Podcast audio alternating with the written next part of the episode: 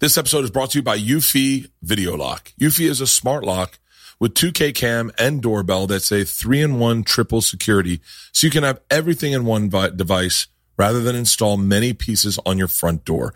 It's not just for security, but it's also for convenience. No more concerns about losing keys. You can assign passwords to your family members and see them coming back home via the integrated camera. It's easy to install and set up with just a Phillips screwdriver. It's got keyless entry, so no more fumbling for the keys when your hands are full. It also has a rechargeable battery that could last around four months and you'll get low battery notifications before it runs out. Passcode unlocking with a remote control with 2K clear sight to see who's at your front door and control from anywhere through the app. And with enhanced night vision, you can have optimized view even in the evening. No monthly fee, unlike other brands that will charge monthly fee.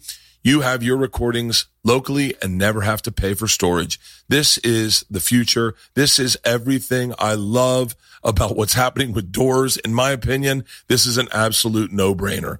I'm telling you right now, this is an absolute no brainer. We installed them in the house and it makes, especially when you have a family, it makes life so easy, so secure, so safe and once again, so easy. Search Eufy Video Lock. That's E-U-F-Y Video Lock or visit eufyofficial.com slash video lock to see how you can gain complete control of your door. Thank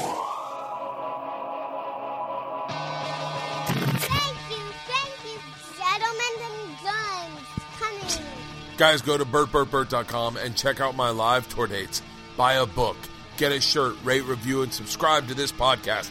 Today's guest will be performing live at the Crowbar in Ybor City August 8th with my friend Brian Redband. Today's guest, another one of my friends, Sam Tripoli.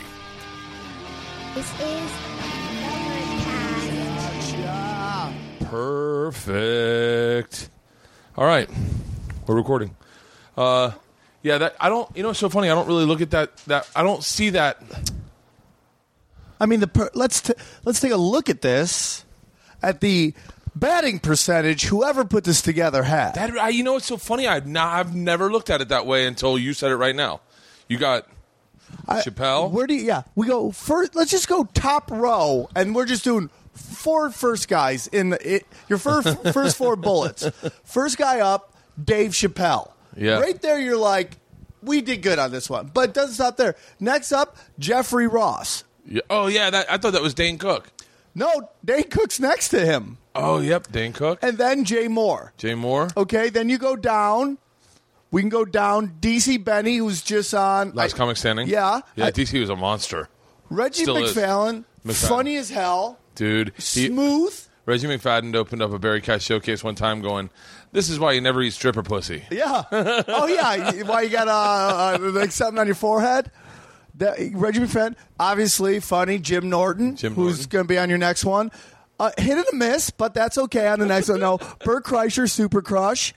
Uh, Jordan Rubin, I'm sure he's writing on every show in, in right, probably in- writing for the the Oscars right Yeah, now. writing for something amazing. Marcelli, I don't know this guy, but Maceo. I'm, Maceo is a monster. No one could follow Maceo. yeah. No one could follow. What I want to tell you about a, a video, so I won't go. Sue Costello had a huge, like, couple TV NBC, shows, yeah. And then uh, talent. You know, I mean, it's Talent. I think talent. See, talent owned like the uh, what we were talking about is in my. In my man cave is a is a flyer. When they did the man caves, that was like one of the things that we had in like our in our keepsake of like things that uh, that they wanted to put on the walls. And it's, as you can tell, these are none. I haven't changed any of these, and these are all just from one single episode of Hurt Bert or Bert the Conqueror. But that was one, and they got it blown up, and it's a flyer from the Boston Comedy Club when I worked. what year was yeah. that? 98 Wow, yeah 98 i think which uh, is a whole different time. jay had just been on jerry maguire jim was still like kind of banging out in the clubs like de- distinctly um, dave had done men in tights and was getting and was getting no dave had just done uh, not super high me Uh, I forget where the first time I saw Dave what was Chappelle. was. high movie they did how high Yeah, I know what you're talking about. yeah it was, dane uh, was dane was nobody yeah, like dane was like I, but probably murdering people. he was destroying and he was but That- and he, he was doing development deal after development deal but like no one knew who he was Well, I don't think anyone knew who he was until, even though like he was probably making like 30 G a college. I mean, he, I heard yeah. he had some insane number. I wish I'd been in LA. Like you, you were in LA during that whole period. Nope. Yeah, you I were. come to LA till about 2000. That's when you said it's like 98. Yeah, yeah, yeah, I'm still yeah, in no, Vegas but, at this point. But I, but I got to Ve- I got to LA and like I want to say I started doing stand up in LA and I, want uh, like 2000- two. Oh, really? Yeah, but I never, I've never been on the scene. Like I've never been on the Sunset Strip, like Comedy Cellar or uh, Sunset, the Sunset, like uh, Laugh Factory and Store. I feel like I the f- I know when the first time I saw you perform, and I thought you were so funny. I know the first time I met you. I know that for a fact. It was uh, well. The first time I saw you perform was when bef- before we met, and I saw you in the main room doing a spot, and you were talking about uh, shitting your pants which was hysterical, and then telling a cop shh. That was when I go, oh, this guy's really funny. You uh, that was by the way. You you know I use you as an example to everyone. The first person I met in L.A. that wasn't a dick. Oh, thank you. Everyone else was a dick, and we were getting ready to do. We were to get Funny. young National Lampoon's Young Comedian Special. That's where I met Yep. you for the first time, and I met Steve Byrne for the first time, and we were we Are were you serious? Yeah, I never met Steve Byrne before that, and we were just good friends. And uh, we, we- you know, we're still great friends. He's so busy, but you know, you know, you get to that point where your friendships in LA, it's like you're good friends. You just never see each other anymore Yeah. because everybody's either got family or they're touring or they're just like grinding, bro. Yeah. That LA's the grind. L.A. is a massive, And I fucking love grind. it because, you know, why do we live in LA? I'll tell you why we live in LA.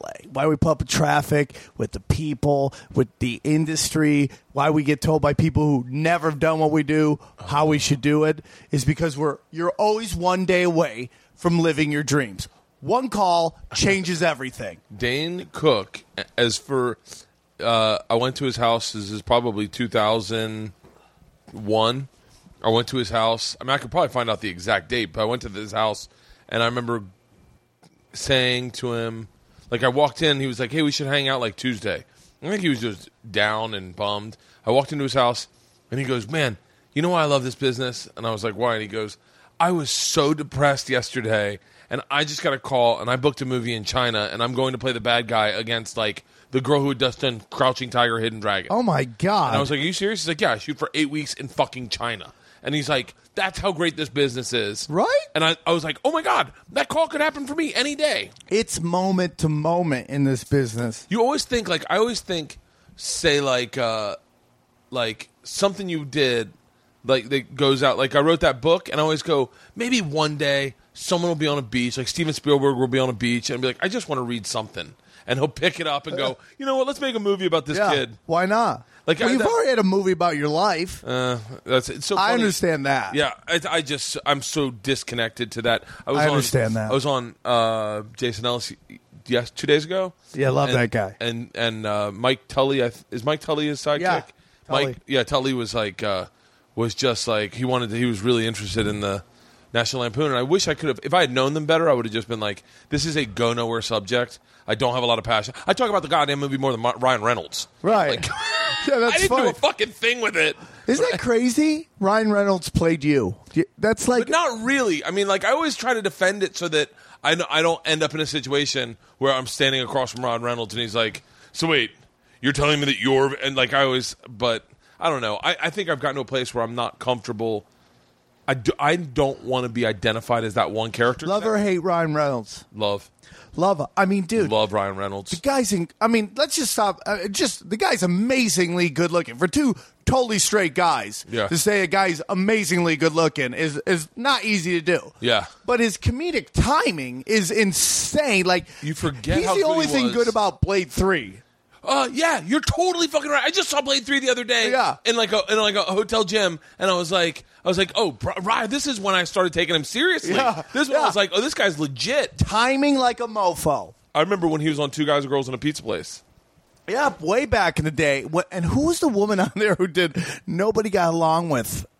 Oh yeah, She was a chicken for like a short time. She was in a lot of movies, but you were in. A, I mean, I want trash anybody, but you were like you knew, you heard notorious stories of her being incredibly hard to work with. It seems that that is the one common denominator in people that stop working. One one hundred percent. Well, that- women, it's either hard to work with or they have kids and they just want to be moms. Yeah. Yeah. But you do hear that a lot. Like, okay, why is this person doing this, this, and this? Uh, great because example. guys always get to be able to have kids. Like I, I did, uh, I did uh, Har- Chris Hardwick's show yesterday. Oh, and he, great. And he was he was like it was really it was really bizarre, but it was it was a good conversation to have. But he was like, "Don't you feel like you wish you weren't on the road and you could spend time with your kids?" I was like, "Yeah, but that's not an option." Yeah. but like, but for, but you're right. What you're saying is right. With moms, they just they just have to stop working. Yeah. They just have to stop. Working. They want to stop work. It's Yeah. just a natural drive. I put out this child. I want to be with this child. Oh, and it's it's it, it's uh it's hormonal too. Yeah. I mean, you can tell when a woman gets pregnant, they start. It's called nesting. Yeah. and they start really going like, "Oh shit, I'm gonna have a," and like a, like a bird, like Yeah. I'm gonna have a baby.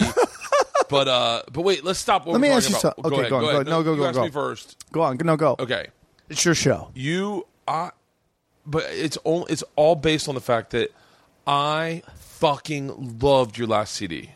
Oh, thank you. You're so nice. I I- really appreciate it. and I don't know if you heard me talk about it, but I have talked about it. But I bought it. I bought it because you're my friend. Oh, I that's promoted very nice. it because you're my friend. That's what I do, man. I buy people's stuff. Like, Yeah. I won't download an album. Like Eminem puts out an album, I'll go to Amoeba and buy the album. That's how old school I am. Yeah. Just so you know, because that's what you used to do. Yeah. And so I get it. I'm on. I can tell you where I was. I love small details in a story. It's, it's when you can know someone's telling the truth. Um, they. Uh, I did n- not small subject, but a long time ago they did the History Channel did history for the joke, history of the joke, and they asked me where uh, if I remembered how I wrote a joke, and I went, if I remembered how I wrote it, I remember where I wrote it. I can tell you the first time I thought it, then the first time I said it on stage. That's how you know I write my material. Is I remember all that shit. Yes. Um, I got a great story about that when you're done. I was on the 134. Oh, that's uh, so awesome. And, and I and I and I was like, all right, I'm putting in. Tra- and by the way, I'm doing this on my phone, driving, trying to get it up. And I put on the first what what the the one line that my baby would be balls deep in Asian pussy, Yeah. crushing Asian pussy. And there was so many things that I started celebrating. It's almost like I hadn't gotten drunk in a long time, and I and someone gave me a shot. Oh, that's and so I started fun. giggling so fucking hard, and I was like, all right, I haven't been around comedy like my friends' comedy in a long time, and I forget that all my friends are now doing it at the level of which we admired when we started. So, and I was like, I think about that all the time, dude. I go because as a comedian, man, I went straight to headliner, and it's a blessing and a curse. Oh my god, I know exactly what I want to talk to you about too. it's a blessing and a curse to go right to headliner Yeah. because I never got to learn how headliners work. I had to learn the hard way, and it kind of messed up a couple things along the way. I'm blessed now, but you know, it made it really hard to make money in comedy because I never learned how comics, how headliners work. But then I I work so much, I never get to watch like. Bert Kreischer's at the Brea Improv. I never get to go there and watch. So I don't like I know like a good set compared to a bad set, but I, I know that only compared to my sets. Yeah. I don't know how my set compare my great set compares to your great set or that you know it's like it's such an interesting thing like Yeah. going back to you you don't get to hear your friends perform anymore cuz you're always doing your thing. That's how I've, it's like I don't know how I'm doing compared to you. Like not that I want to be better than you, I just want to be like am I working at a level that Steve Byrne's working at, Brian Callen's working at, Bert Kreischer's working at. Yeah, I always, I always, I have whatever the thing is. Uh, I have uh, bulimia of comedy, like I or anorexia of comedy. I'm a comorexic. Yeah. So what I always believe is I'm fat when it comes to my material. Like I don't believe my material's good enough. I don't believe it's good enough. So then I you will. ever I, I can't see you having a bad set. I can't I haven't had one in a while, but that's not to say that I haven't had like a set where offsets or where I just like the other night I felt like I did a set where I, like it was I like and I could blame it to on a lot of things. I was like I felt like the house lights were too hot bright and I felt like they were talkative and that might have just been that show. But I, I just um like last weekend I had one set where I was like that wasn't that fucking good, and even Fultron was like, yeah, they were fucked up. Like he didn't go like, no, you did great. He was like, yeah, they were fucked up. Do you ever go? That's a weird crowd. Oh yeah, Do you? yeah. I sometimes long time ago, famous comics like you never blame the crowd. I'm like, I, I would love to do Fuck that, Fuck that. but I sometimes just, it's a I've crowd. seen. Like I've done lineups, you know, where you you be at the store and there's like a lineup of Murder Row, and it's just like nobody's laughing. It's like at some point Yep. we can't say it's us. uh, I did a show in Sa- Sacramento one time, and I was like, and I, I'm fucking bombing and bombing and bombing, and I'm like, this does not make sense. Like these. When was normally this? Work. This is like probably ten years. Oh, ago, yeah, it- nine years ago. And and I'm like, and I, I do my f- opening joke. My name's Bert. I know you're thinking hot sexy name, Bert. Uh uh uh, Bert Bert Bert. Whatever the fuck the joke was, nothing. Another joke joke about sex, nothing. And I'm like, motherfucker. Like, is this like a clean crowd? So I try to clean it up. They've already decided they hate me. And I'm and I get out and I'm at the bar and it's like Nothing's hour. worse. And I'm like, and I'm like, this crowd sucked dick. And then the bartender's like, yeah, and none of them drank either. I go, why didn't they drink? He goes, it was the Brigham Young baseball team. And I was like, a bunch of fucking Mormons are not going to get my shit. Yeah. Of course. I was like, it was the crowd. That was the crowd. And why didn't they tell you that? Why wouldn't you tell me that when I got up? Just giving you a heads up. It's the Brigham Young baseball Yeah. team because that. or, I'm, and by the way, I, don't, I know I don't know if it was exactly Brigham Young, but I know it was a Mormon, Along the lines It was of a that. Mormon baseball team. I hate when people go. Well, define that. I cut corners so that I make it easier for you to wrap your head around. It's so interesting. But uh, but I always believe it's crowd. But yeah, you're right. You don't get to work with your peers until like I worked with Steve and Billy Gardell and, and Loftus and Bevins and Corielli. Yeah, I remember that. for the Jameson tour. That was fun because you got to see where you were specifically material wise, and that you were like, "Whoa!" So we're all writing about blowjobs. It's like, like when you go when we went to I went to Montreal last year, and I was like, I was like, I forget the joke, but I was like, God, everyone's got a pulled over by the cops joke. Like everyone's like everyone on that show had a I got pulled over by the cops joke, and I went, it's so funny. I don't have one of those, thank God. Yeah. And I was like, oh, no one has kids. Oh, I'll just do all my kid material. Perfect. And but it's like it, you, un- unless doing Last Comic Standing too, everyone had a, a taxi cab joke. Really? I remember. I remember. oh, is and it a lot of New York City guys? a lot of New York City guys. Everyone had a taxi cab joke. Everyone had like a. I want to say they had like a flying jokes that 9-11 might have, might have just happened. It's it's so hard not to write flying jokes as a Yeah. comedian. It's just because you're always on these planes and you just see the crazy shit, and then Yeah. you're like, oh man. Like I had a joke about.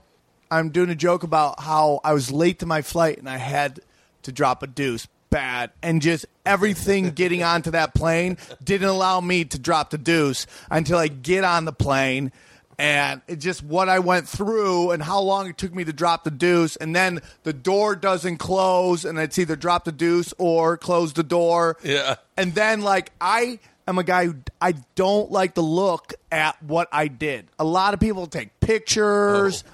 I, I Bring Ila in here. Ila says she's got to see it to know if she's done for the day. I can't look at my dump, but I, I'm so scared of.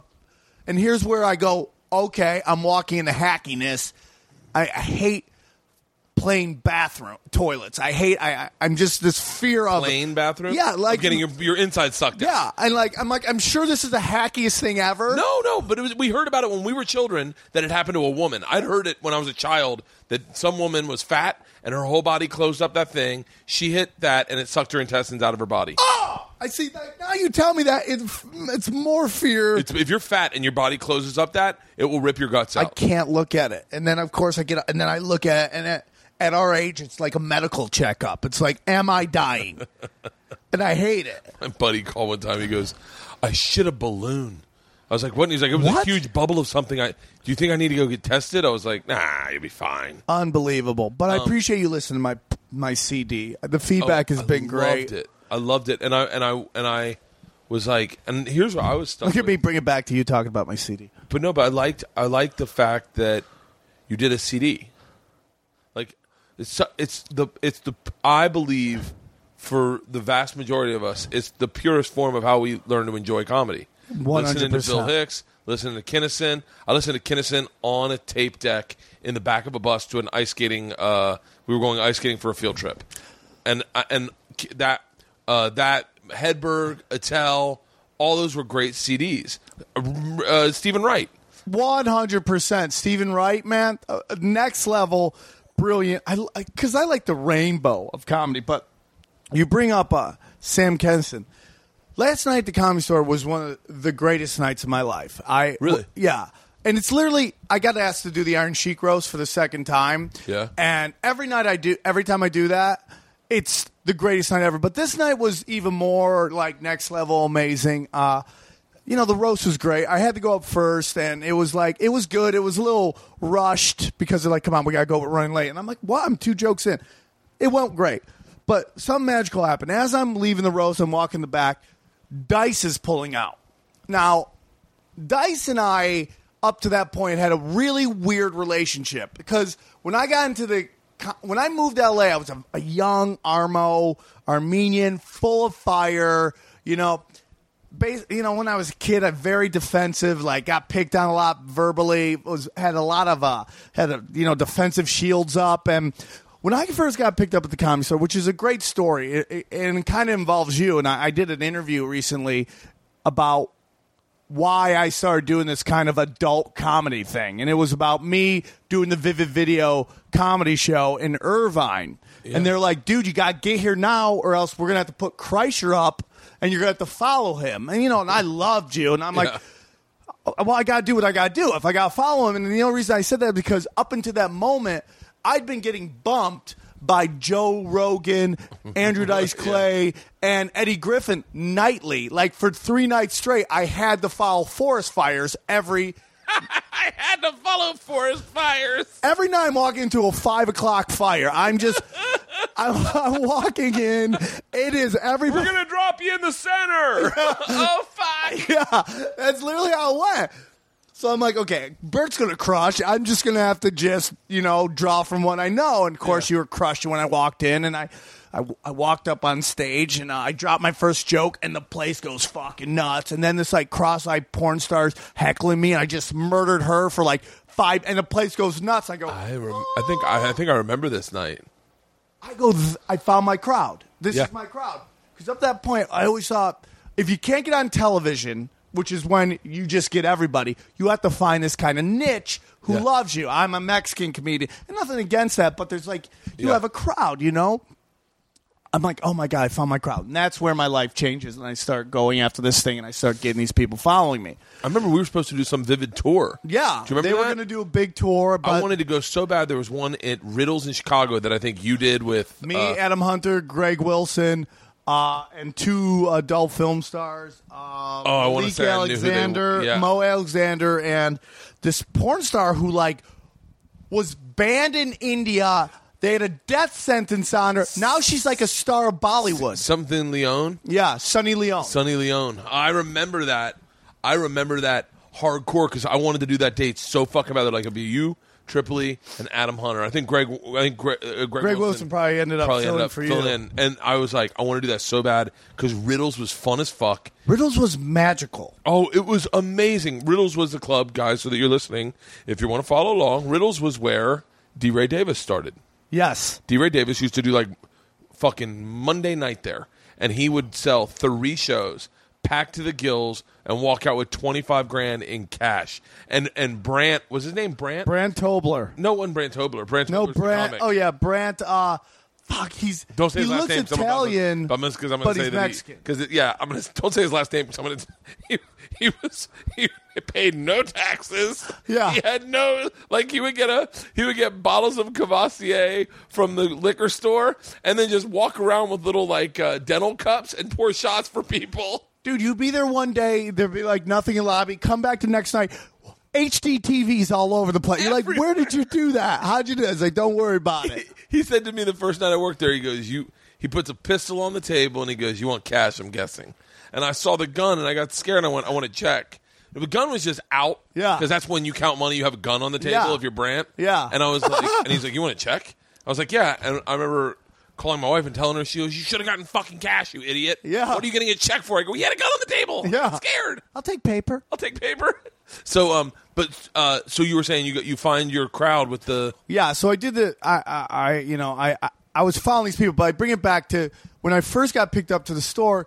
Andrew Dice Clay, who I grew up loving. You brought up Sam Kinison, which I wanted to bring it back to was like five or six guys influenced my comedy. Yeah. Sam Kinison, Dice, Bill Hicks, George Carlin, Eddie Murphy, Richard Pryor. I'll say those. I'll say I've got all those. Uh, only reason Carlin influenced my comedy was not necessarily his comedy, but his books.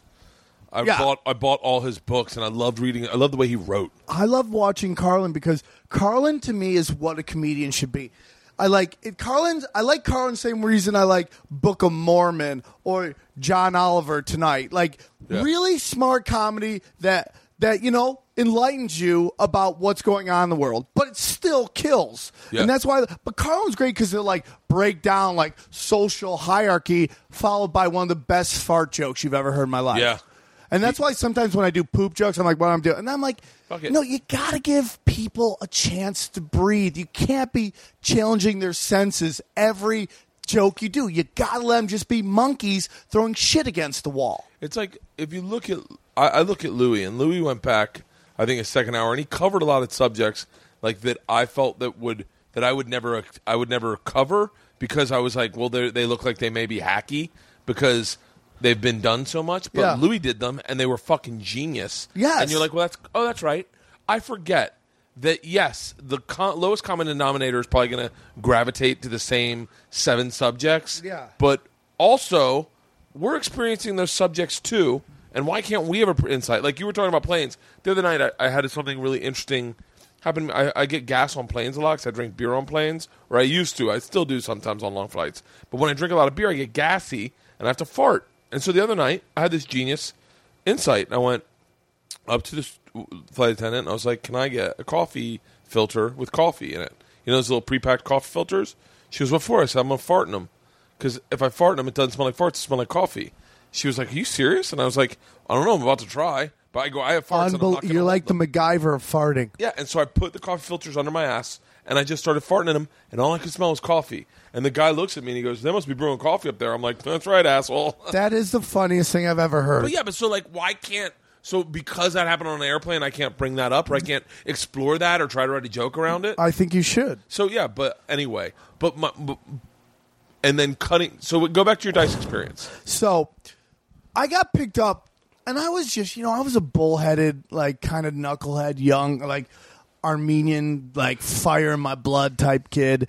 And I got up there, and I, you know, I was very blessed. I got picked up very quickly by Mitzi Shore. I'm like one of two people to ever have your first main room, your first spot at the comedy store be a main room spot. She'd only done that one other time. That was with Roseanne Barr. It was me and Roseanne, and I got thrown into this spot. I had to follow Charles Fleischer, who at the time was like this murderer. You know, he was Yeah. murder. He's still murdered, but he was like really murdering back then. Yeah. And I didn't know who I was following. Went in there, I bombed for 50 and just ate it. 15 minutes of dog dick. You know, I'm just saying. And the, the most amazing thing happened the next day. I got called. You're going up again, which changed everything for me. You know, Yeah.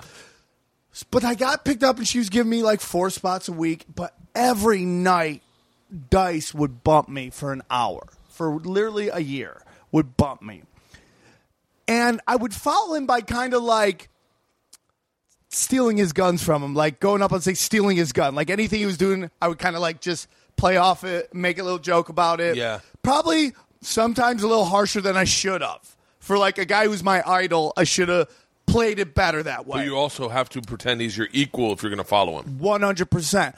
So, and I, he would go. I would hear him say to these people, "That's how you're supposed to do it." Yeah. But after a while, got we just Started bumping heads. bumping heads, and I re- really regret that. So, in the 15 years I've been at the comedy store, I've had two conversations with Dice Really? Up to the last night. Two conversations. One time I when I did Craig Ferguson, and he just goes, "Dude, you really regret Craig Ferguson." I was like, "Oh, that's so amazing to hear that from like one of the only guys of my That I've top six ever given a who's fuck either about." live and still doing comedy. Yeah. The rest are dead or d- won't do it anymore." And then the, the I saw him in Vegas recently. We took some pictures, and he was really nice. But last night, I, I do the roast. I'm walking. He pulls up. He pulls. He's like Triple A. I'm like, what? Come here. And I walk up. It's Dice, and we have a like a real conversation for the first time in 15 years. Like a, a conversation going, hey, you're up for this thing. I really like you. I'm talking to this guy. you think you can do? And we like had a convers a, co- a, like a real first ever conversation about comedy, connecting. It was like the most amazing. I li- literally was floating on air after it. It was such an amazing. It's like. It's like Kobe and Jordan. Not that I'm Jordan or Kobe, but like you know, two guys who were because like our styles, we should have been BFFs. You Yeah, know, we yeah. should have been working together all the time, and and hey, you know, it's like, but we never did. And like to have a conversation, I was like, it was the most amazing thing ever, man. He was like, man, I've heard you're really funny. I think we should we could do something really good together. This would be a big thing for you. And I was like. Whatever. He's like, can you close? I'm like, dude, if I bomb, you can keep the money. He's like, no, that's not it. I'm not paying you. But it's like, Yeah. You know, he said they're going to pay you, but it's like, yeah, well, this could be really big for you. And it was like such a great moment. And then a couple other people said for the first time ever they had had a connection with Dice that night that they'd never had before, and it was like it was so fucking cool, dude. It was. It was such a great moment. I was so excited. I couldn't stop talking to people about it. It like really was like one of the best nights of my life to actually be able to fucking have a conversation with someone I loved. Because a lot of times the people I love, they just don't like me. I don't know why. My It's it's the part of the bit. uh, Like I came out and I I I, mean I'm not I'm not going to bring up names, but uh, it's been widely talked about. There have been people I liked that even hung out with me at a bar, and then I meet and they're talking shit behind my back, and I'm just been like feelings hurt, and I and you want to say something and you want to come out, and I used to in the back in the day, I'd be like. That guy did this, and then I found out that that is not conducive to this business. it's so weird, man. This business is so fucked up. I was saying, I was saying to someone, people, I think people like you more when you're failing because they're like, because they, I think people, I think people like you more when you're they don't feel threatened by you, Once which they- is the opposite. yeah. of like music. Music seems to be like this band. Like, whoa, this band's fire, dude. Come on the road with us. We want to f- work with you. Yeah. But comedy it just gets a little different, man. I don't know why, but it's like sometimes and your when- heroes yeah. don't necessarily people you love don't necessarily love you back, and it's it can be really rough. and some people, and I, and by the way, if you've talked to me on the phone in the last six months, I'm not talking about you. Right. So like, like all my friends don't have to, but like there are people that when I was younger, I looked at, and then you realize you don't realize this entirely, but then you realize you're a reflection to their failures. You're running laps about around them. Um, objectively and subjectively in comedy. They're still doing the same thing. Obscure references and weird ways to deliver it. Uh, and and you're like, oh, I'm well, I'm way past characters. Like I'm fucking, I'm working on 13 minute stories and and arcs yeah, and one hundred percent. and and and real conversations about what's really going on in my life and and and I wrote a book and I haven't seen yours and then that person looks at you like well fuck you like Yeah. and you know it's it's I think I think the People majority of- internalize a lot of stuff. yeah And that's a problem also with, when you're doing it on stage and you're just being honest about some stuff.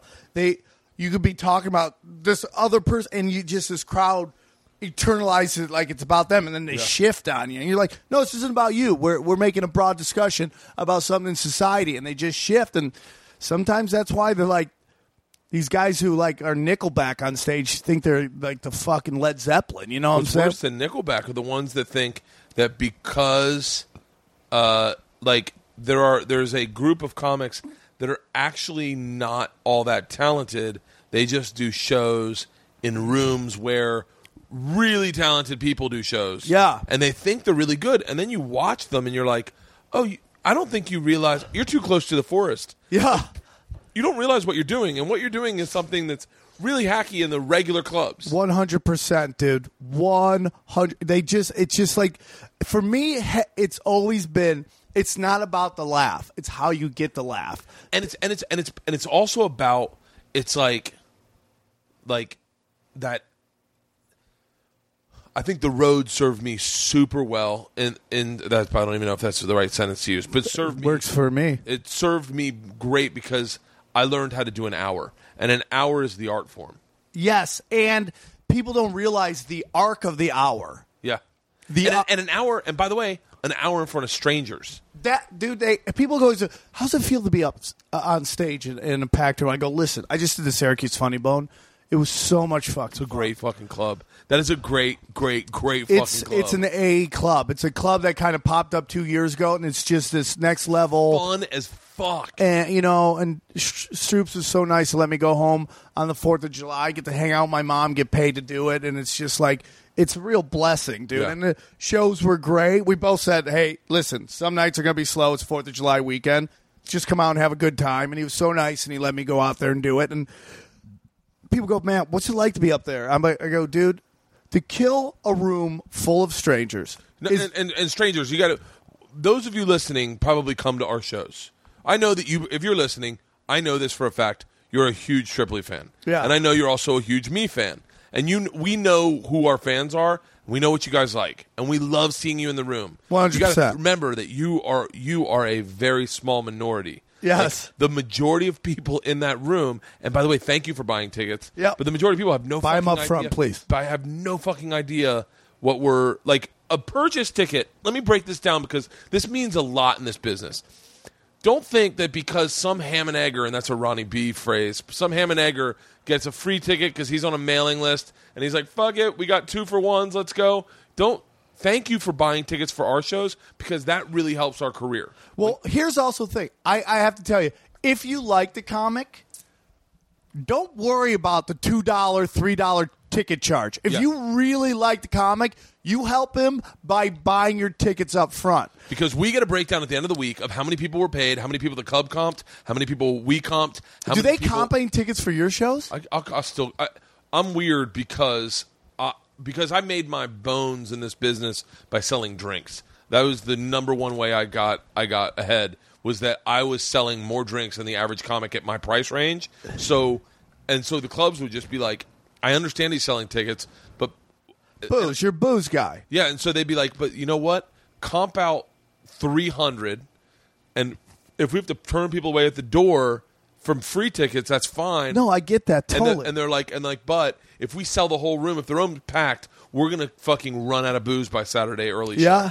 And so, so I still, even though I'll do percentage door deals sometimes, I'll be like, listen, do the percentage door deal. I've got a guarantee. Don't fuck yourself though on the on the club side of going where you can fill out the room. Fill out the room if you can. I understand that. Like comp, comp as many tickets as you feel you're Right. going to need to comp, Right. And you run that. Don't have to run it by me. You Right. don't have to run it by my agent.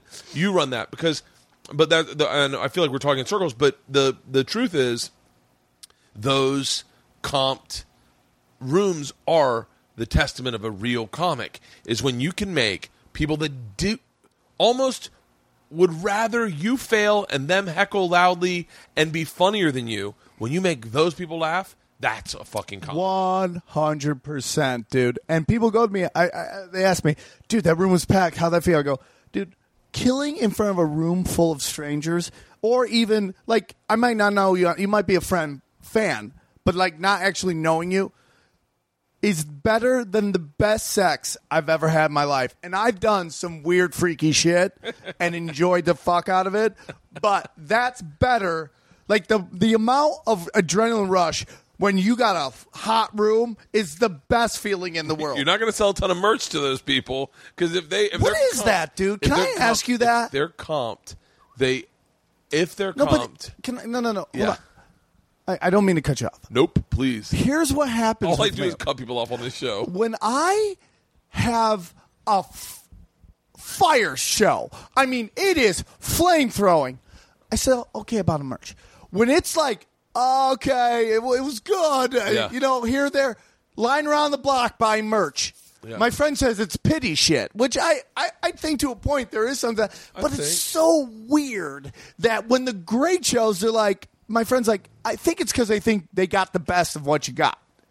I think that. I- Or is that not something that happens to you? no, no, no, no. Oh, it happens to me. It happens to everyone. Everyone's Really? the same. Oh yeah, yeah, yeah. I'm the exact same as It's- you. That's the mind fuck of this gig. It's uh, it is Am I saying fuck too much, by the way? no, no. uh, I don't have a sponsor. We're fine. The uh, I uh, I think I noticed that when I go long, I don't sell as much merch, and I notice What do you do? How much time? uh, eh, right now, anyone that runs a club is going to go. Be honest. Uh, usually, I try to stay around an hour, but I usually am doing like hour thirty. Really? Yeah, and I, but it, it's a better show at an hour. I prefer an hour. An hour is a perfect show. Jim Norton, I heard him tell someone one time, fifty minutes is the perfect length of. a I show. agree with that too. And Dan Dan um, Godfrey, who's running now, I think all the improvs all over the country, maybe, is uh, has told me you really are selling yourself short for the next performance because you just gave them everything. But the problem is, I write on stage, so I can't really say that that first twenty minutes is going to be material, and then I feel like I I, I owe them an hour's worth of material, and I I, got to tell the machine story, and the machine story's fifteen minutes. Do you remember where I first heard the machine story? Uh-uh. Do you remember when you did my National Lampoon show? Like way back in the day. Oh my god! Like like just like we just kind of gotten to know each other and I was like, come do this. It was me and my buddy Nodder, and I think Daryl Wright was on the show. And you just came in. You were like, dude, that's as funny as any morning show I've ever done in my life. We just murder. God damn, I do remember that. And I, you told the machine story. I was like, holy shit. someone emailed me this morning. He's like, "You said one time that you told this this some other joke. You told it here in college, but you said you told it here on stage." I go, "Yeah, the joke has many births. Yeah. like you, you- like I will say the first time I ever told the machine story, that my recollection was on Loveline, but honestly, first time I ever really feel like, but like that was just like a that was like a passing of the story. It Yeah. was maybe like three minutes, and I just overtold it. I just over like kind of sold it, and then I told it on. I can then, but I, I the same births happened at Elliot in the Morning, WTVE, and at Rogan. But Rogan is the place Where it exploded. where I told like where I go.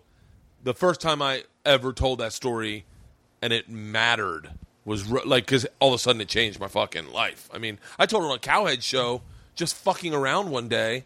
I was like, "Oh, did I ever tell you this?" But yeah, it's I I, I remember telling that, but Yeah, Rogan's a great place to tell these amazing stories. I, I told a story of uh, on Rogan about the greatest heckle kill of all time.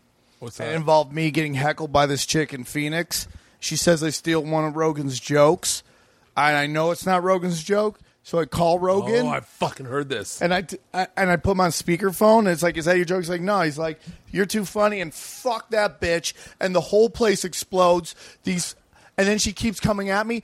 Every chick in the club fucking goes right at this bitch. It's the greatest thing. This bitch got bitch slapped in Phoenix from Hollywood, California. It was amazing, dude. What's up, George? Do you need something? Just saying hi. Great. What, Hi, a, George. what a great dad to have. Yeah. Um, hey, baby, you're gonna need to. All right, love you. Just open the door. Open the door. Open the door. How's the bed coming along? Okay. How are you? Yeah, she's my ten year old. Yeah. All right, we're doing a podcast, baby. Okay. Okay. All right. Uh, it's Bill Murray. She, you thought it was who? I didn't hear it. Are your kids funny? Uh, Ila is Ila is very funny. Georgia is very very Georgia's my my like sensitive part of my brain, and uh, she can tell. She's real sensitive. She's real cautious. She's like she's. You'll get them cookies, like a big black and white cookie, and she'll be like, "I think I'm just gonna have half because I don't want to get sick." And you're like, "I am not that human being." Yeah. Ila, last night we're watching the Lego movie, or two nights ago, and Ila is going in. That was filled to the top, those Skittles. And when my wife would leave, she'd run and grab a handful and pound them. And I and then she'd look, and you could see her looking to see if she was near, and grab more. And I was like, "That's my personality." Yeah, there we go. yeah, Georgia and LeeAnn are very similar emotionally. Although Georgia and I look alike, Ila and I are very similar emotionally. Ila's fucking funny. A little piece of you, a little piece of you. Yeah, a little bit, I guess. Um, wait, oh, no, the the kill story. So the Rogan kill story, and that's and that I heard that on the show. Yeah, yeah, yeah. That's where the Rogan birth. shows Rogan shows an interesting. All I say it's- are fascinating. No, but Rogan's is a unique one in that it is the equivalent of, in my opinion, more than I grant I haven't done any Nerdist and I haven't done Maron, is the equivalent of the Tonight Show, the new Tonight Show, in that. I mean, the Fallon show is phenomenal, and I think he's doing an amazing job with that. But Rogan's the one where it's like people go to that. That is a destination. and it's and it and it does more that it does more in explaining your comedic point of view Yes. than six minutes on Fallon. One hundred percent. People, because most people watch it. I mean, there are Tonight Show fans. I'm not taking that, but some people are like, "What's that? Oh, Fallon's got the you know this person on. Let's watch this." So it's a it's like I'll watch this. Rogan's like, "Oh, download new new episode. Got to listen to it." I was listening to. I listened to. I, I I go on the road and it's like it's like uh, whatever the dopamine providers are. That is a, a Rogan new Rogan episode is a dopamine provider. I go. Oh, I don't even. I love now. I love when I go. I don't even know this person, but then when I see like Joey, I'm like, oh, thank God this will be One of the best. flight. But yeah, uh, Rogan's is great. I fucking I sometimes just listen to Duncan's intros. Like Duncan's intros are these long fucking. What an amazing human being. Oh, I uh, I I can't. I'm fucking. I wish that I could talk about everything in life. Yeah. This is something totally separate, but uh, I, I'll talk to you about it after the podcast. I just something I wanted to talk to you about. Uh, but like, let's go back. I want to. I want to tell the story. This is the greatest story, learning story in comedy. Is you and Roy Johnson. Oh yes. I've talked about this before because I feel like, and I know Roy, and I've known Roy for a while now, and I knew Roy before it happened and after it happened. But I learned so much after watching how that transpired because Roy's not doing stand up anymore. I think he's selling cars in Arkansas. Someone said, uh, "Yeah, I think that's where he's at." Yeah, but I'll if you want, you can tell the story, or I can tell it because I don't want you to feel like you're shitting on anybody. No, I mean, like, I, I, I think. I mean, he's not doing stand up anymore. I don't think there's any really shitting on anybody. It's just, uh, you know, unless you're thinking about buying a car from him. So I think it's kind of, you know, I get his updates on Facebook all the time. I get. we got low, low prices down here. No, no, he was he was having cocktails at Casa de Roy the other day, and I was like, and I know Roy, and I know there's a cigarette involved, and Do you are you on Facebook at all? not really. I mean, yeah, yeah. I feel like Facebook and Twitter now have taken two totally different feels. Facebook is like you're at home, you're connecting with family and friends. It's no longer like come see my show. I don't feel like it's that anymore. It's No. just strictly connecting to people you don't normally see. I feel like Twitter is the office. Yeah. Go follow me here. Here's a funny joke. Blah blah blah blah blah. I always tweet one funny joke a day, and then Yeah. retweet anything about my book, and I- then answer questions. I, I'm in a weird place. I want to make a a Twitter personal account where I can just talk, maybe like a Twitter sports account because I feel like I talk sports and people don't aren't. Ooh, that's it. not a bad idea. Is to have separate Tripoli accounts, just like you would separate podcasts. like once you you, have be a Punch Drunk, and Yeah. then you have. Oh, like, I have a Punch Drunk. I have a Naughty Show podcast. They're both they both have great Twitter accounts and they're both doing fucking phenomenal. My Naughty Show has just been fire lately. It's so much fun and you know the numbers are good, but it's not like what I. I really feel like it's just that podcast where it's like it's going to be. I I don't want to sound egotistical. I just think it's going to be something that's going to be around for a while Yeah. that a lot of people won't get, and then one day I just think it's going to be like bam, and people are going to catch it gonna- yeah. because it's me, that Vicky Pezza, and Gareth Reynolds. Do you know Gareth Reynolds? I you got to get him on the show. Okay. He's literally the funniest human being Is I know. he from Evan and Gareth? yes. Oh yeah, I know who he is. He did a show called Mancation Yes. on Travel Channel. Yeah. it was a really. Which one is he? He's, He's the hair? blonde. The blonde. Yeah, they're fucking hilarious. Both Dude, of them. guys, lightning in a bottle, and like I do some very interesting with it where I don't. He doesn't have to prep for the show. I just have him come in, Yeah. and I do the whole show, and I kind of throw it at, and then we just react off each other, and he's just fucking fire, and it's just like it's going so well. It's like it's eventually going to catch fucking fire, so it's going pretty good. But back to the story. I was I got called in to do Funny Bones in Dayton.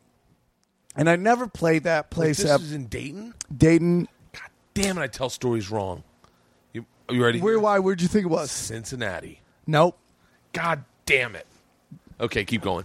So I come in and somebody had canceled. So they asked me to come and fill the week. Now let me let me let me preface these stories with uh, funny bones in general. And by the way, I know all you people that run them, and I love you, and you know that. But there are a there are a tier of comics that the Funny Bones personally get to book, and those are their feature acts. And they know those guys, and they've worked with those guys, and those guys will headline off nights. And then there are guys like me and Tripoli who are LA acts that are brought in a lot of times via LA, Yeah. and and sent there. And be sometimes because the club didn't bring us in, they will have a chip on their shoulder. Not now, not now that we're grown ups, but when we were younger, they'd have a chip on their shoulder when we showed up and going, who the fuck is this guy that wants a town car to pick him up, or or who's this guy that's asking about press? Great example. Flying in to do Addison in Texas. Yeah. I get picked up by the guy who books the club. He goes, I just want to let you know we booked our best feature. We just want to see how you'll do after him. I'm like, why are we doing this? Why is there a challenge going on here? Yeah. And I got a great story about that if you want to get into that later, too. It's why I don't like Carlos Mencia, and I have no problem with saying it. And if you listen to my CD, I rack him a little bit because of this weekend. Really? Oh, yeah, Wait, dude. wait, wait. Tell me that story quickly. You wanna hear this Yeah, one? Fuck yeah. I love. By the way, this is more fun than talking about comedy. Is talk, shitting about like it's like gossiping about comedy. Well, if you listen to Carlos Mencia on the Marc Maron podcast, he says something very interesting. He wanted to show people who's boss. He wanted to go out there and let them know who's the best in the biz. Yeah. So I'm doing this show, and he goes, and uh, the guys at the Addison go, listen, there's a chance Carlos might show up. And I'm like, damn it, man, because like once again, like he was a guy that would find me on the lineup, and and and bump me. Yeah. And I had a rule with Carlos. If Carlos goes a second over 30 minutes, I'm not going up. Yeah. Because there's something about 30 minutes in LA where you people get the man, the mindset of this is the headliner. This is the end of the show is happening right now. Yeah, the sh- this is the big guy after he's done the show's over. And the mindset changes in the audience member, and they start going, "What are we going to do after this?" Yep, yep. And then when you come on after it, and I had that same rule, but I had it because I had kids. Because I was like, "Listen, man." Like I remember Dane one time jumping up on stage. He's like, "You mind if I go in front of you?" and bumping me. But I like Dane, and I was like, "No, it's fine." But I went up to the club and I go, "I'm out." Because I got kids, I want to see them tomorrow. I And get it. Yeah, and I was like, I don't want to fucking wait around for him to get done, and and I want him to go as long as he wants to go. Also, Let him have fun. yeah, let him have fun, but I got to go home. Yeah, I can't I be it. here all night. Okay. And you know, Carlos is Carlos would come to the show, and the comedians we would have weird s- signals, like that he's in the room, Yeah. like like uh oh come on or something like weird. He'd yell something else, so you know oh shit. Like I remember Steve Byrne had brought uh, Vince uh, what's his face uh, Vince Vaughn to the club, and this is when he had this new bit he really wanted to do about how you could tell what kind of music people listen to by looking at them, like their stereotypes and stuff like that. Yeah. And it was his baby, and he really loved this thing. And he, he walks up on stage, and just then I see Carlos is in the room. And I know that Steve wants to put on this huge show Yeah. in front of Vince Vaughn. And I, but I go, if there's ever a bit Carlos is going to jack, It's it's, going to be this Yeah. fucking joke. Yeah, I can see that. That seems like a, a bit where you where, and, and and what I'm agreeing on is there. And by the way, the venom is coming from me, not you. So Oh, I I, I. I, I I, don't I, care. take full credit. Oh, no, no, no, And I'll no. tell you this story why I, I, I'm like this. no, but but uh, so just so people understand, because I think people don't understand how thievery st- it happens, and the easiest way to steal is when you see a premise that hasn't really been fleshed out. Yeah. but you're not. You don't have to see it from those eyes. You don't have to see it from on the stage. You get to see it from the other side of the fence, and it's so much easier to figure out. Yeah. And it's like, uh, and so that's why when you have a bit like that, you're like, oh, don't do it because someone on the other side of the fence can help you figure that out. One hundred percent, dude. And so he's about to go into it. And so he- I don't know if you know the main room. You know the main room. It's got that big stage. He's on stage. There's like a hallway that kind of brings you to the kitchen and all that stuff. I'm in the hallway. He keeps trying to go into. it. I'm like, dude, I'm like literally jumping. I'm like, no. He's like, you know me. I'm, no. He's like, okay, I get. I, I don't know. And he goes into something else. Yeah. And he's. He, I could tell he's not happy with me at this moment. Yeah. And then he goes, okay, who's next? And they go, Carlos Mencia. And he goes, "Ah." he goes, okay, please welcome Carlos Mencia. And he walks around and goes, dude, thank you so much. I go, Yeah. because it would have been gone. It would have been gone and remix Mexican, and you would have been fucked for the rest of your life. Or the, re- you know, so this is why I'm mad at Carlos. So I'm at the Addison Improv, and like the dude's always bumping me. And it got to the point where if I knew Carlos was going up, I wouldn't go up. So what he would do, now he started bumping two in front of me. It was like scientific how he would do it. So I'm like, man, I'm in Addison. This guy's still bumping me, man. So we're hanging out, we're getting ready. All of a sudden, I see little Brad Williams walk in. I love Brad Williams. I love Brad Williams. He walks in, I'm like, hey, Brad. And I go, oh. And in comes this Mexican mafia. And right here is where it, the, the disrespect starts coming. He starts introducing everybody, and literally, man, Carlos goes to me. He goes, "Hey, everybody, this is Sam Tripoli." Goes grab, will not look me in the eyes. Will not even look at me.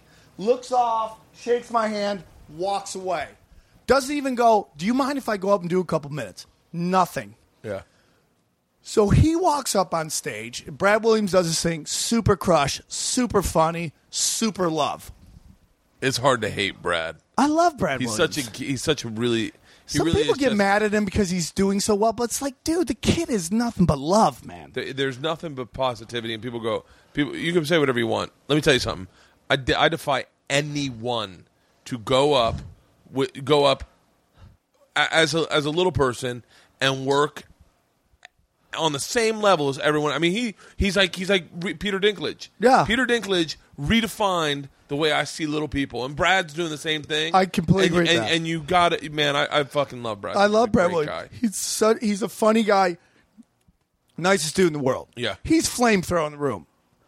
Brings up Carlos Mencia, and Mencia is going for blood, Really, blood, dude. yeah. just I mean, you know, Obama's about to start. Obama's about to run for uh, president. He's dropping n bombs in Dallas, Texas.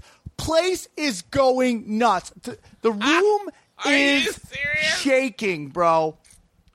He does, and I go to him. I go, if he does a second over thirty minutes, I'm not going up. He does twenty nine minutes and they're like, he's bringing you up. I'm like, okay. Again, fouled everybody. He goes, all right, man. Thank you guys are great. Place explodes. Yeah. He goes, you guys are great. Are you guys ready for your headliner? And literally the entire room goes, oh, I hear a, oh. The th- verbally, someone has to follow this. That's what the room said out loud.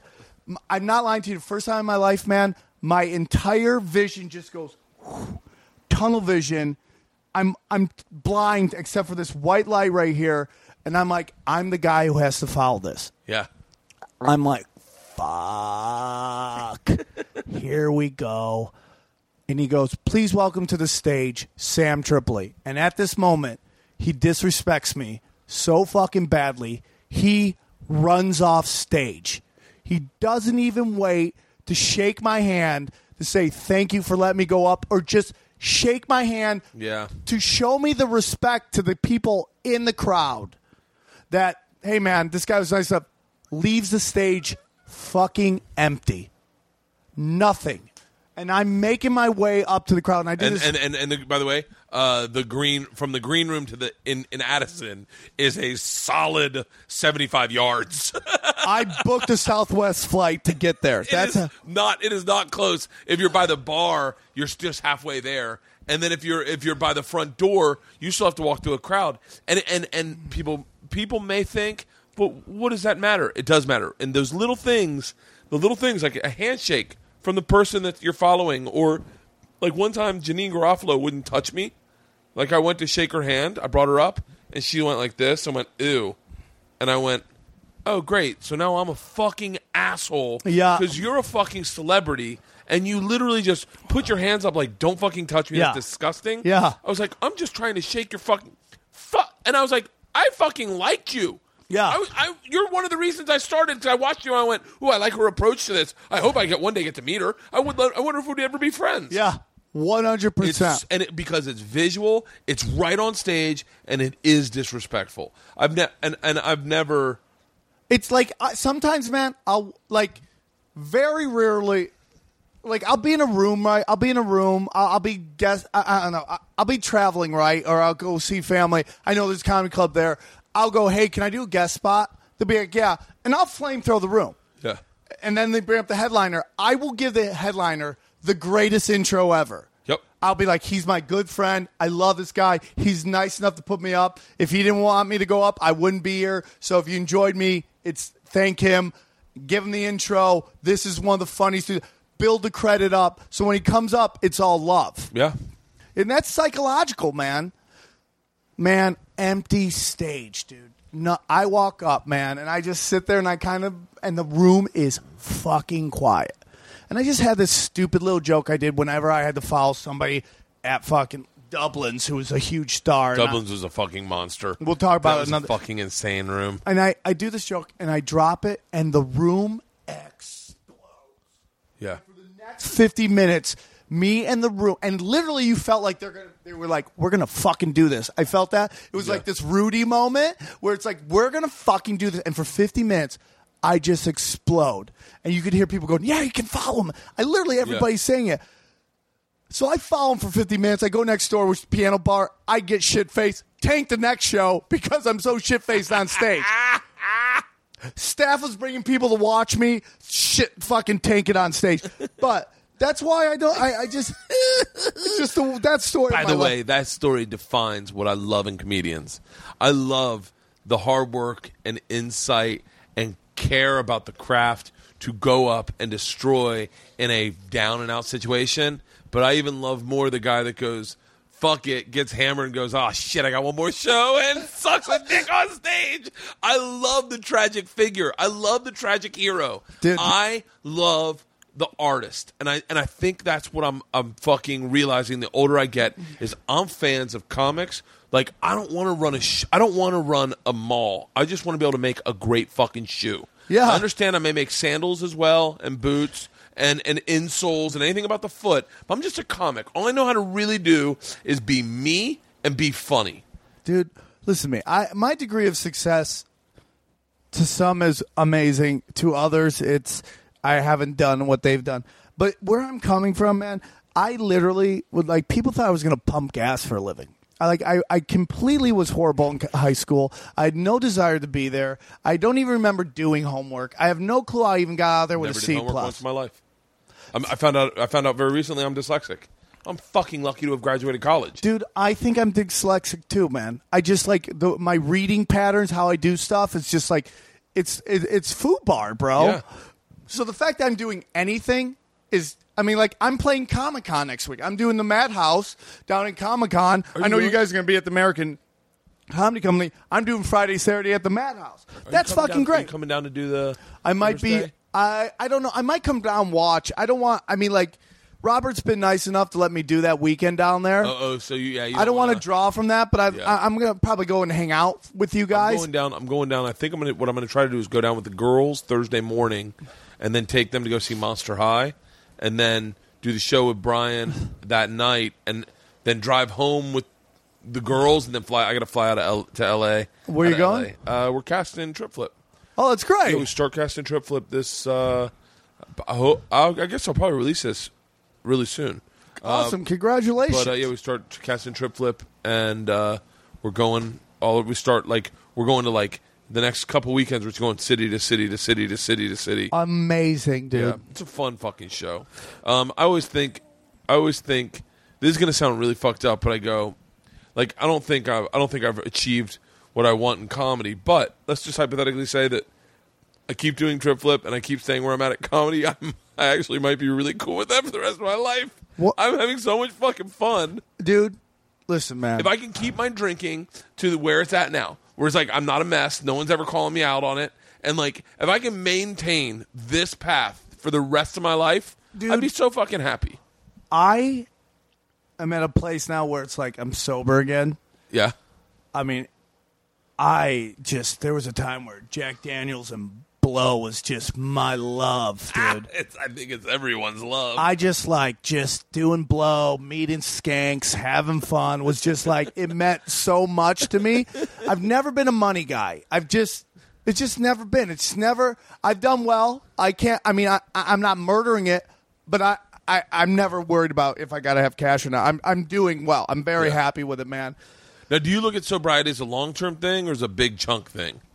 Uh you know, man, I'm just like I'm gonna be honest with you. I relapsed a little while ago, When and you say relapse, like, are you like you never had to go to rehab? You just stopped. No, I never. I've never gone to rehab. I've always been like, I'm just gonna stop. Yeah. And uh, I relapsed a little while ago. I just don't enjoy it anymore. The thrill that came with drinking and partying and doing fucking shady shit, Yeah. you know, is is gone. It's it's not fun anymore. it It's just can it can wear on your like my wife's my wife's really good. Like I always wish my wife was in here in moments like that because she'll say stuff like, "Well, that's just unhealthy for your soul." Like I mean, she just looks at it in like the most purest fucking way of like of like, "Well, don't what I, you need to have like the way she sees life is very simple." And like I haven't drank in a I haven't drank I haven't drank in a week or so, and uh, just not like for any reason, just other than I charged pretty hard at fuck in Fort Yeah. Lauderdale, and I was like, I gotta take a break. And it's so funny is like Georgia woke me up this morning because it's Ila's birthday. She goes, "Let's go get donuts for Ila." So I go, "Great!" It's like fucking six in the morning. So we drive out to Yum Yums. We get donuts. We're still in our pajamas. We come back, and Ila's awake, and LeeAnn's like, "Where?" Like I freaked out you were gone because not normally in my regular life I wouldn't just get up at, and leave at six. I would have not come home the night before. that's maybe. hilarious. So she's like, I was like, oh, George and I got donuts. And LeeAnn and I got back in bed after we opened presents. And LeeAnn's like, you know, I wanted to say something to you, but I, it, I never really occurred to me. But like, you seem really grounded right now. And I think it's because you, you know, you, you take a break and you fucking Right. do. But how do you see sobriety? Do you see it long term or do you see it chunky? Like, do you see yourself drinking again or, or enjoying wine or having a beer? Or do you go, you know what, all of that clumps into shady shit? I just I've never been a big wine guy. I just doesn't do anything for me anymore. Just, but you got to understand that. Maybe you do understand. I'm a all or nothing guy. Like when I do it, I want to do it. I want it. Like when Yeah. I'm partying, I want Led Zeppelin, '72, World Tour. Every I don't want to just like oh let's have a beer and talk about I want to fucking break laws. I want a fucking crime spree. I want fucking bitches getting pregnant. And like I want it all. That's what I want. I, I, the, the stuff that please turn that into a meme of fucking just Tripoli on stage raging and go, I'm kind of an all or nothing guy. That's that's how I feel like this that sipping doesn't do it for me oh, that's so funny because I am I'm I'm kind of like that. Like I'm I am I'm not a like I was explaining to my parents the other night. Like we were, we were in Florida and we I had like uh I want to say like I had a bottle of wine with my dad, and I was like, and he's like, buddy, I feel like you're drinking it to get drunk, and I was like, yeah, that's why I'm drinking it. Like, if I didn't want to get drunk, I'd just have water. yeah Like it, it- there's no, I don't find that's a a reason. great line there are people who just I'm gonna have a beer and hang out Yeah, I'm not drinking a beer to get drunk I'm drinking a beer because I enjoy a beer yeah. I don't I don't understand that I said, I said to him, I said, I understand there are times where people would like a beer and uh, after the mowing the lawn. I get that. I totally get that. After a long run on the beach, like I really want a beer and I want to sit in the pool, like when we're at our, at our beach house. I want that, and I get that. And I won't. And probably, I'll probably have one beer and then probably do some more shit. But one, but when it comes to like life, like if we go out to dinner, I'm not having a glass of wine. I'm gonna have three. And it, and and if I stop at three, that's that's uh, that's understandable. But you got to understand that I may want one when I get home, and I may want to come to the man cave and listen to music and get down by myself. Like, like my mom goes. My mom said, Get That- down by my. What does that mean? Get down by yourself. just fucking listen to music. I put in like Your get down by yourself. Mine just totally different. Oh. Mine's lock the door, pull the shades, gack it out, watch like two days of pornography, wondering where the fuck I'm going. And like, dude, I've gone on. Like, dude, back in my day, I went on porn runs where I was like eight hours in, no longer watching for sex, literally watching for cinematography, dude. I'm looking for camera angles, lighting. What is this shot about? Yeah. I, I- dude, just like going fucking Oscars on pornography, dude. Insanity, You dude. sound like Tony Hinchcliffe when Tony Tony Hinchcliffe went through some period in his life that he was telling me about where he was just like drinking by himself, drinking fine scotches by himself, and smoking fine cigars and watching great movies. And he was like, I was getting a little dark. Tony Hinchcliffe, watched him last night, The Iron Sheik Roast. Fucking murdered it.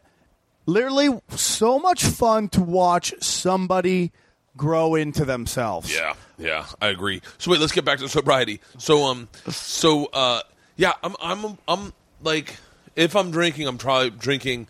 I'm drinking to the place where I I'm drinking to get buzzed. I'm not drinking to Right. like I, I like bu- I like getting You buzzed. like being buzzed. My mom was like, "Well, do, do people smoke pot just casually, or do they always do it to get high?" I go, "That's the only reason to do it, mom." I go, That's such an interesting that that is such an interesting question because that is the one way weed is kind of different than booze. Everyone's Yeah. like it's booze, weed, the same thing, but I guess this people just take a couple puffs and I guess Ellis kind of does that where he like he'll do a show, he'll take some puffs. I don't think he's going there to get fucking lit. "Oh, I'll take." I don't smoke weed. I, I dude, I, I'm not a weed funny. guy. I, I, Doug asked me to do Getting Doug with High, and I was like, "Nah." I just can't. did it. I saw it. I watched it. You and Ellis and him, and you were like, "I'm not a weed guy." It's so fucking counterintuitive to the way all you guys live your lives over the store. Is I always just thought weed was passed around liberally to everyone. It is, but that's not my thing, dude. really. I'm doing gackers of blow out of waitresses' assholes. That's how I fucking roll. That's how I fucking roll. You are just a fucking walking meme right now of great one-liners. it's just like I just it's just who what I was, man. It just you know I don't like going slow. I like going fast. yeah. I want to be like, hey, let's be Motley Crue walking into a strip bar right now and just fucking everybody go, get the party started. You know, that's literally how I want to be, and it's just like you can't live like that. And so and so, when was the when did you did you start partying like that in high school or No, When? I didn't start really partying till like. Well okay, what happened was I go on. Uh, I I was a drinker. I do the Vince Vaughn comedy tour. Before I go up on stage, I literally down like five Jaeger bombs. I go up on stage, it doesn't go well. I literally like bomb in front of the entire cast of Wedding Crashers. At that point, I decide I got a problem. I'm not going to drink again. For the next five years, I'm sober. I I don't drink. I don't do anything. Sober as a whistle. I do a show with Ellis called Wild World of Spike. I was I talked to him about that, and I was like, I I wanted I tried to say to him that, uh, and I I think our interview went well, but it's really hard to tell with Jason because he's a weird. He's like an a- interesting interview because I just did a show. I go, he goes, yeah, I just did your show. I go, yeah, and you were miserable the whole fucking time. He says, no, man, I loved it. I go, dude, you were miserable. Yeah. No, man, I love your show. He goes, I go, you should have told me because it seemed like you were. I thought him and Mike. I thought him and Tully actually hated me when I sat down, and I was like, and I felt like I was defending myself. And at one point, I was like, I got, I got in their, I got at their level where we were all talking in the same energy. Yeah. And I was like, and I, and then I was like, okay, it wasn't bad. I, I, I it's a ball busting, like like Tully's, But it's not like- sneaky ball busting. I realize when I come in, I'm gonna get my balls busted by Tully. yeah, but yeah, but it's like not like, yeah, yeah, yeah. I, I see what and it's not Yeah, yeah, hatred. Yeah, yeah. It's just like it's just fun ball busting. Yeah. You know, Ellis and I were really close, and my girlfriend uh, put me in the uh, I want to be a Howard Stern competition. I, I didn't want I didn't want to do it. My girlfriend just submitted my radio demo, and I got picked, and I flew. You know, and Ellis was a good friend of mine, and I called him up to help promote the show. And at this time, Mayhem Miller was doing a show a lot, and they call and they just jumped me on the radio, like they just boom, they jumped me. I couldn't get any words out, and they were just racking me the whole time. And from so we had a period about three to four years where we didn't talk at all. Really? Is this after Wild World of Spike? Yeah. Yeah, I loved Ellis. I think, you know, there's some people I watch, it's like, you know, comedy wise, I'm at a place where I realize I'll never be Elvis. I, I know it sounds really Yeah. weird, but like, I'm just not the guy that will fill the arena. It's just Yeah. like, for whatever reason, I just don't do that to people. It's just, I got my group of people, whether however big that will be, it is what it is. I'm not. Ellis is, has I, I on the show I realize Ellis has the Elvis factor. Like people flock to this guy. Well, yeah, I read his first book. I bought his second one and started reading that, and I was like, well, I don't want to. I, I don't want to read his book and then be like a fanboy to go in because I like. I, I read his first book and I was like, he's pretty fucking interesting. He's a great He's a really fucking interesting guy, and I was like, Tully's a great. Everybody on the show yeah. is great. And I was like, and I was like, oh, this will be fun. And I went in, and it, this is. I'm never gonna say tell. I mean, I'm, he'll, I'm sure he'll learn now. He'll hear now. But like, I like this show too. So when I did Fitzsimmons' show one time, I saw they had Ellis shirts out, and I was like, oh shit, is this a show from the Jason Ellis show? And one of the producers was like, yeah. I go, "Can I buy one of these?" And he was like, "No, no, just take it." And I go, "Are you serious?" And they had like two. I went, "Can I grab both, one of each?" And they were like, "Yeah." So I grabbed two shirts, and I was like, "Fucking badass." I was like, "Oh, how cool is that, man?" Like it's like going into O and A and getting swag, or like going when you go to Rogan and he's like, "Pick up, you take a take an Onnit box, get a uh, uh, get a fanny pack, like all the shit he'll give you." And I was like, "Oh, how cool!" And I didn't even know Jason Ellis, so I brought in shirts, my shirts for them in the sizes that I thought they were. I gave him the naughty shirt before. I, well, no, but I brought it in, and I was going to say, like, hey guys, I brought presents because I stole shirts from you last time I was here. You don't even know it, but here are shirts. This one's for you, Jason, because it's all black on black, and and I didn't even get an opportunity to get a word out. So, like at the very beginning, it was like it was like it was. And by the way, I'm not. I had fun on the show. I think. I think I had a good time. I was just nervous. I was like, I don't think they like me. Like we did an hour, and I was like, I don't think they like me at all. But then we get done, and Jason was like sweet as shit. And he was like, that was great. And I was like, oh my god, I thought you fucking hated me. Yeah, it's a weird. That's how I felt his interview on my show. Is his kind of we got reacquainted when his PR person called me and was like, "Ellis wants to come on your show." I'm like, "What?" He's like, "Yeah, he wants to do his show," and I'm like, "That's fucking awesome." So we had on and like. I've had people come on my show that were like, uh, you know, hey, I want to talk about my thing. We're not talking about that. I'm like, okay. So the the PR person's like, talk about his book. Oh. I'm like, okay. I, I, I already know because I said to him on his show, he was like, you could see him roll. He, he didn't. You couldn't see him roll his eyes. He had sunglasses on. Right. But- Which I understand. I like do my radio show. I want to put on my sunglasses because I'm so desperate to be like, is this entertaining? That Yeah. People say, I look around at the radio people because I do, you know, Playboy Radio. Yeah. Uh, people laughing, and I feel so bad for them that they have to give me some ha ha ha. You know, like Yeah. So like, I just want to wear glasses. No, so I that understand that. But I, I what I was going to say was, I when he said, "Tell me about your book," I thought he would be rolling his eyes, but I couldn't see his eyes because I know that he didn't want to hear about my book. Yeah. And I told him, I go, "Did you when you wrote your book? Did you want to talk about it?" And he was like, "Not really." I said, "Then let's not talk about mine." Yeah. And he was like, "Really?" I was like, "Yeah." I was like, "But that's the show that is like that. That's that show that if I think they like you more when they're like, all right, tell us about your book,' and you're like, I don't want to." And they're like, "That's what I'm talking Yeah. about." Like it's a different type of, it's a very different type of radio show than I've ever done or that I'm used to, which is a compliment and a, a show I've listened to but was not prepared. I for. think he's going to take. o- I mean, this is my opinion. I think he takes over for Stern when Stern leaves. I think Stern's out. I think Stern's out. I, I can't imagine Stern staying for much longer, right? They're giving him a lot of cash, but Oh, is he staying? I, I mean, I just assumed. I- I don't I know. feel like everyone's contract's up this year. it's going to be interesting to see what happens. But I think they were positioning to him, him to take Stern's spot, and then Stern comes back. But I think he takes his spot. I mean, it's a fine tuned machine that Jason Ellis' show, It, it definitely is. and he's lethal fast.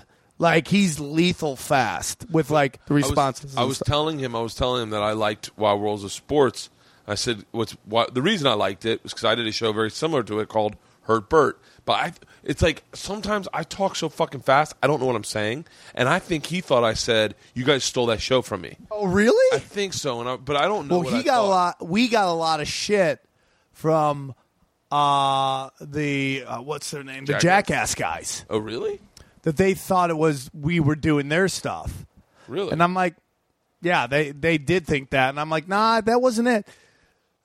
I think this Wild World of Spike changed television i- in in terms of like commenting, people making comments about clips and all that stuff, like Yeah. taking comedians and talking shit. Because then you started seeing it everywhere. Everybody's and people would tell me like, "Dude, I took a meeting. They're like, we're trying to do our own Wild World of Spike." I like that show a lot, and I was trying to say that, but I don't know that that whole show. You always felt like I always felt on odd footing because I didn't know. And by the way, I'm talking way too much about it because No, but the uh, problem with like- being a comedian Is and in going in those shows, there is. It's like here. It's like even with me at some moments, I'm like, "Is this entertaining?" well, you get so many fucking you do so many fucking radio shows where where you go in and you're having a hard time being fun and they go you're not even funny They and you're say like, that to you? no I've, i mean yeah not not not not That's impossible. not re- not since podcasting showed up but like when i was younger you go in and they'd be talking about something and you jump in and be interesting and they'd be like guys this guy's not even fucking funny and you're like I, and they're like you're supposed to do bits and so then you get trained for it and then you do podcasts and you realize it's a conversation then you do something like uh like I hate doing bits. I I don't I don't wouldn't do bits now, Tell- but like I I didn't know like I get into this fucking v- vibe where I feel like people want me to tell stories. So I and I and I don't I'm not like a I don't like doing a long like I don't like doing a long story on radio because I feel like then everyone's forced to Yeah, listen to me. it. Listen to it. Yeah, and so, but I had a good time on the show, and I texted him. Was cra- the whole, to wrap this up about Ellis Well, and the reason we got in, I'll tell you why we got into it. Why? Why we started talking to Ellis was why I relapsed. Okay. Oh yeah, yeah, yeah, yeah, yeah. Well, let me. f- Yeah, perfect. Um, but I texted him after, and I because I had said to both of them I would like you to do my podcast.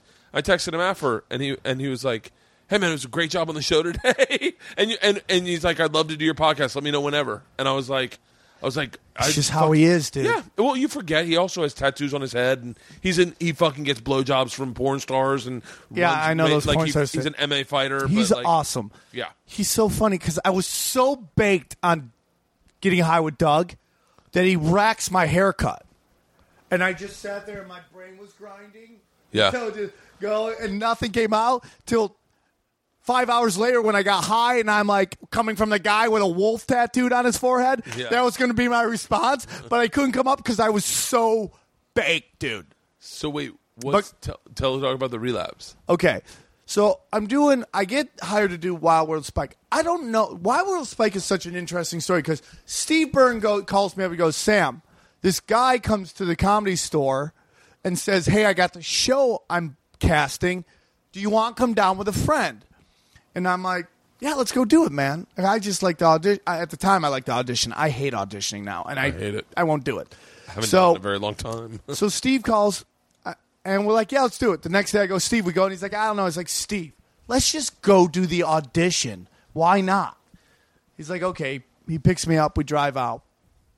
It's about making comments about videos, and we're just making comments. And I'm like, "I gotta do something fucking interesting here." So I go, "Hey, Steve." He turns to me, and go, "What?" I go, whack, and I just smack the shit out of fucking Steve Byrne. He goes, "What?" I go, "Just talk about that while I fuck this wall." And it's just all these models had come in, and I just start grinding on the wall while Steve Byrne is making comments, and I sit down. The casting director's like, just staring at me. Nothing. I'm like, I'm bombing this audition. Yeah. I'm dying.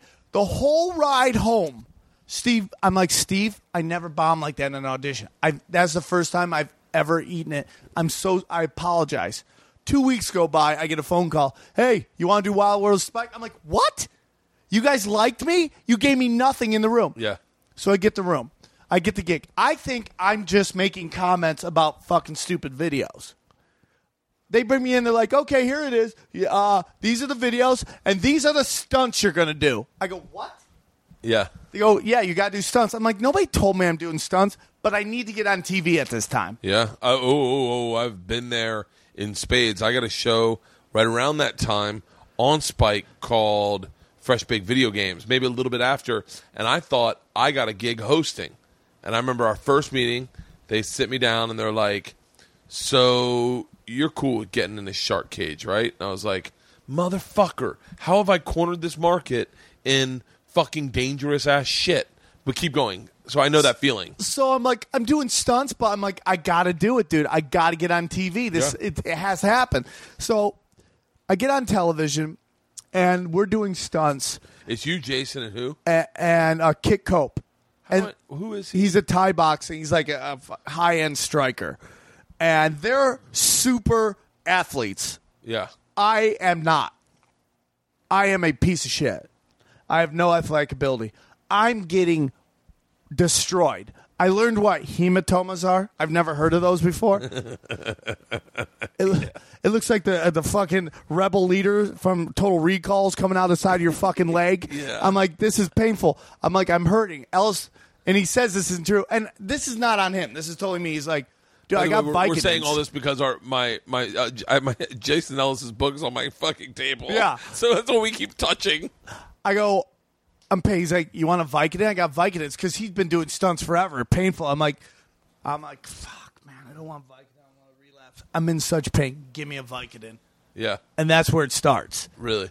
And, boom. Next thing you know, it's just fucking cocaine cowboys and fucking bad decisions from there on. It's just running crazy. I mean, and just and he he's like, so you're saying I made you read? I'm like, no, dude. I Yeah. fully was the guy who made that happen. I got in the water. That's why I got attacked by the shark. Yeah, I know that. I, I did. I'm not saying you. I People, I saw fins. I People mean, I was me. in pain, dude. I was yeah. in pain, and that's where and it just fun times and bad decisions, dude. And then it just got to the point where it was just like I was, I it was just like I just started partying a lot, and the show started suffering, and I'm just like, I'm too, I'm really funny, I'm really good, but I'm not that good that I can go half ass. Yeah, I know what you're saying. It just, you know, I mean, I can get up there and just, you know, get drunk and have a good time, maybe once or twice, catch lightning and bottle. But my whole thing is timing. My whole act is precision timing. The joke only works if I hit it in the rhythm. If I go out of rhythm, it takes the, the crowd out of this kind of trance we put It's, them in. it, it makes it sound like your energy then makes it sound like anger. Yeah. If if you're off by a second, you're like, bam, that's angry, and they're like, no, that's not me. I have to It's smile energy. on stage. when I'm crushing Asian pussy. Yeah. you're like crushing Asian pussy. Yeah. like uh, it's I I know exactly what you're saying. um, uh, what was I gonna say? How do, how did we get on the whole? Su- Oh, wh- why'd I? How did I relapse? Oh, Oh, yeah, no. So yeah, so that's the whole thing. I super, started super party, and then you know, Ellis and I had a big falling out, and then we're back to cool. I really, I really love Ellis. I thought he was. I think he's a fascinating guy, but I, but I, I'm looking at it like it's, I always say, like uh, like I, I'm more. I'm always going to be more of a fan because I, I don't really like running those. I don't really run in enough media circles to be doing Howard or Opie and Anthony or or Ellis. I don't run in, in enough circles to be doing them all the time, so I'm not anyone's boy. I'm not anyone's like. Si- I don't. I'm, I'm not, nobody's boy. I'm on, yeah, I'm. I'm a even- lone gunslinger. even like Rogan, I do I do Rogan every now and then, but and but like I don't like do it like as much as like say like uh like Ari or Joey or you. Yeah, Like, I no, do no, I don't. I, I do it a couple times, but not nearly. Yeah. And I, I'm totally fine with But that. I don't ever want anyone to think that I like. I don't. I want to. I don't want people to think I'm using them to sell product or sell tour dates or like. That's my thing. It's like I'm a fan of fucking. I'm a fan of all the shit first. I'm Yeah. a fan of comedy before I'm a comic. Like I love comedy. Rogan's great. Uh, you know, it's like I walk a very fine line with him because there's like there's this fine line between showing respect and being a fan and sucking his dick. You Yes. know, and it's just like I have to watch that that line because I just haven't been work with the guy that I think is doing it the best of anybody right now in terms of that kind of comedy. He is, in my opinion, the best at that. And Yeah. I have to you have to deal with him as a human being. You can't fan out even though you want I want to be like like I did a gig with him. We did uh Mace, Massey Hall in Toronto. It is literally one of the top five experiences of comedy I've ever had in terms of just watching a guy work at such a high, intelligent, dark, dirty level and get like the most high end laughter I've ever seen. You know, I was blessed the, the you know I hosted that show and I walk out and from the jump the crowd gets it and we're just murdering. Yeah. Then I introduce Ari Shaffir and like Rogan says, you would think I just introduced Coldplay at that moment. Yeah. The place goes insane. He murders and then Ari brings out Joe Rogan, and it is to to this day the best set I've ever seen, and almost, you know, wanna- there's I wanna- Chappelle at the Comedy Store yeah. that's right there. The Smothers Brothers, when I got to see them live, the one of the most amazing sets I've ever seen in my life. The t- the timing and the, the writing was so mind blowing. You're like, that's why they're still working. That's why they're legends. That is one of the greatest things I've ever seen. In that realm is Joe Rogan. I go watching that must have been like what it must have been to watch Andrew Dice Clay or Sam Kinison at the height of their power. I can only. I want to do one of those shows, one of those weekends with you guys, just because. Not only because I want to go to the fucking UFC fight, but because I want to see him work. That's like I've always been fascinated by dudes who could work different size rooms and how they work it. because I know how I do it, and you got to figure out it on your own. But it's it's neat to see like the guys you respect. I want to see Bill do a theater. I want to see Bill Burr do a theater. I want to see Norton do a theater. I want to see uh, I want to see Louis do a theater. I want to see Joe do a theater because you know obviously theaters are, are what you hope to be your next progression. I would like to see Joey Diaz do theaters. I don't get to go see comedy enough. I don't either. I man. think it's time to start doing that I because do I don't want to be influenced. That's really like I like to be a free thinker. Yeah. I want to be able to write whatever I want to write and not be like, "Oh fuck, that's somebody." I just want to write. Yeah, I'm I'm that way too. Yeah, I'm I'm a little bit. I don't know. I'm fucking all over the map with my writing these days. I feel like everything starts as a story, then goes into this. I like I don't know. I, I look at like Bill uh, Burr and as like a little bit of an inspiration because he can turn over material quickly, but that's because he's doing insights and and of life of of the way. Let me tell you what's wrong with these fucking kids. Like or like you know, like Watching the Bill rants. Burr work is a fucking honor. Yeah. like I, I am not into I dude hype trains fuck hype trains Yeah. like do not i don't care if i've read every magazine says you're the greatest thing to ever hold a microphone i see you on stage it's open mic until you show me you're not an open micer Yeah. and that doesn't mean that i'm this great guy i just i look at it without i look at everything without emotion And I also know all the fucking tricks, so you're not gonna get me on the tricks. Yes. Like you're not gonna. I'm not gonna be like, be like, oh wow, he's coming up with it all on the spot. Yeah. Like, bullshit. Yeah. I've been doing it long enough. to I've know watched that- enough fake crowd work to know when you've said that 14 fucking Why times. I love Ian Bagg is because it's real crowd work. Yeah. it is like it is like jumping into the abyss with just a knife, naked. it's what he does and does well. Yeah, and then you see guys that you're like, that's not crowd work. That's a bit reworked, and I've done that too, and we've all done that. Yeah, we've all done that. Yeah. But uh, I- I'd like to see I'd like, Bill Burr watching Burr. him live, and he's another guy. He's like, we had a weird start when he moved out to L.A. Really? Because I didn't. It wasn't Bill Burr that Bill Yeah. Burr is now. Yeah. It was like Bill Burr used to be in L.A. m- Went to New York, and I remember him telling me why he was going to New York. We just had a, co- a conversation in passing.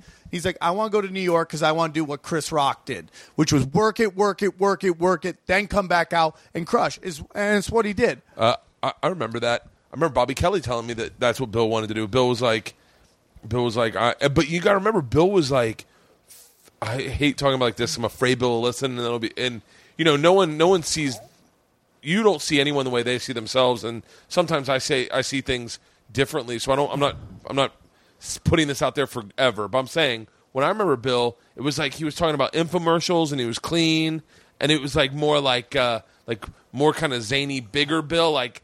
Then comes this guy. No, Yeah. that's a horrible representation. right. But and then I saw him. I went back. You're not to New known York. for your impressions. You're fine. Thank you. If Jeff So- Richards did that, that'd be offensive. But you, you're, you're doing fine. So I saw Bill in New York one weekend, and I was with Barry Katz and a guy named and a guy named Andy Cohen, and Bill was talking about women, and if women want equality, then they've got to come out of the fire at the same time we do. He got he did that on Letterman. Yeah, and He got I, tons of shit for it. I was sitting in the back and I was on the floor laughing, and Barry Katz came up to me and I go, Bill Burr has turned a corner. I was like, I don't know what New York did to him, but his writing is sharp, is funny, and I wish I was writing like that. And Barry's like, I don't see it, Papa.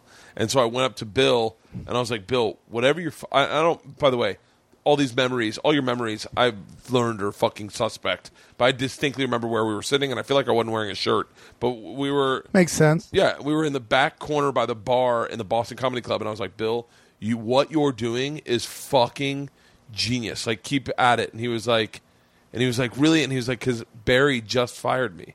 Like Barry had just stopped working with me, and so did Andy. I want to say Andy Cohen was my agent at ICM. I was like, "Are you serious?"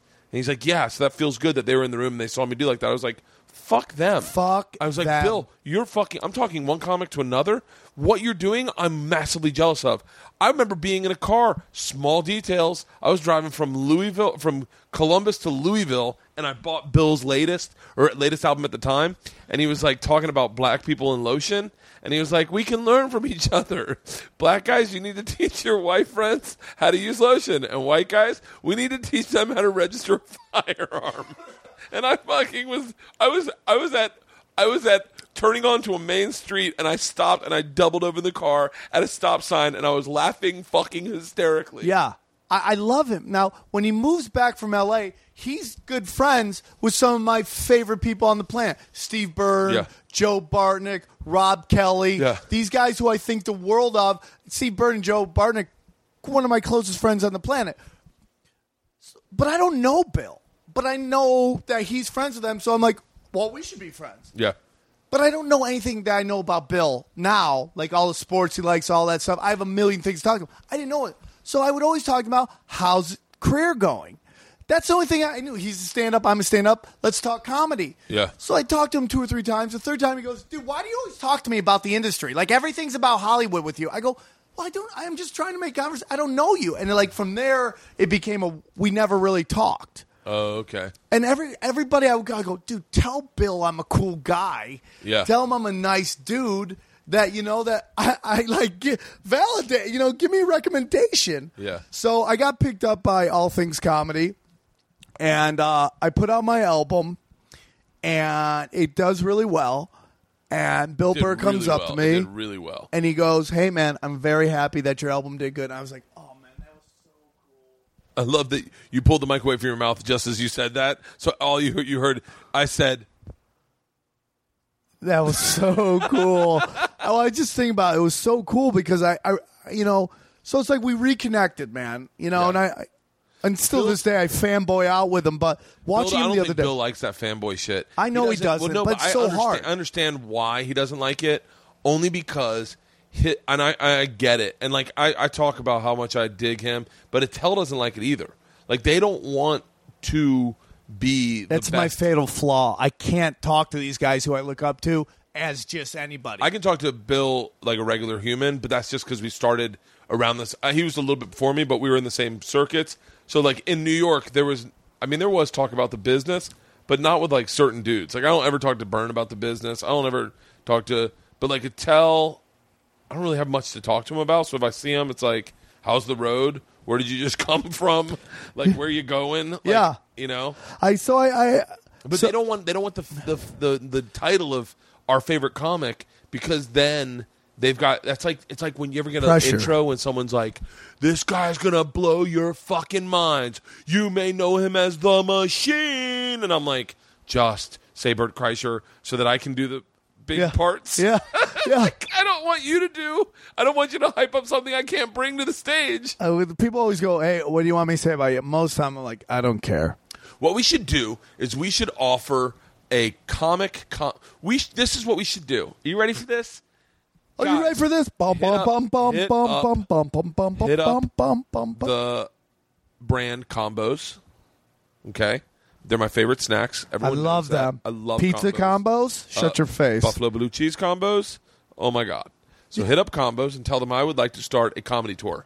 Combos comedy tour, and what they do is two good friends.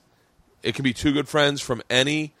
Uh, it could be two. Uh, you know what? Two fucking comics at a time. Yeah. The combos comedy tour, and they sponsor it. We put combos on every table. Love it. Everyone re- gets to re-enjoy the thrill of combos with two great headliners that go well together Yeah. and it's and so all the friends can hang out again and have good fucking weekends And We're enjoy snacks. and enjoy combos. I love combos. The combos comedy tour. Everyone hit up combos right now. Sam Tripoli and I will start it off. Let's and we're do it. to Dayton. I will give you all day, every we're going day, to all Dayton, time. and we're going to do the combos comedy tour.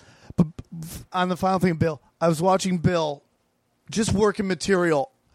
The love, what I love about a comic, and you could, and it's Chris Rock does it too, is when a guy's working material, he doesn't care about the laugh, and he'll just Oh, go. man, so impressive because he can go five minutes, and not that he wasn't getting laughs because he was, but it wasn't Bill Burr like I'm flamethrowing. ru- It was just working through it two, three minutes without a laugh. That's fun because I- I, feel like these young guys are coming up. It's it, I, I I put comics into two categories. Tell me if you agree with this, okay? Okay. And sometimes they blend. I'll get into that. Male and female? There's- Maybe.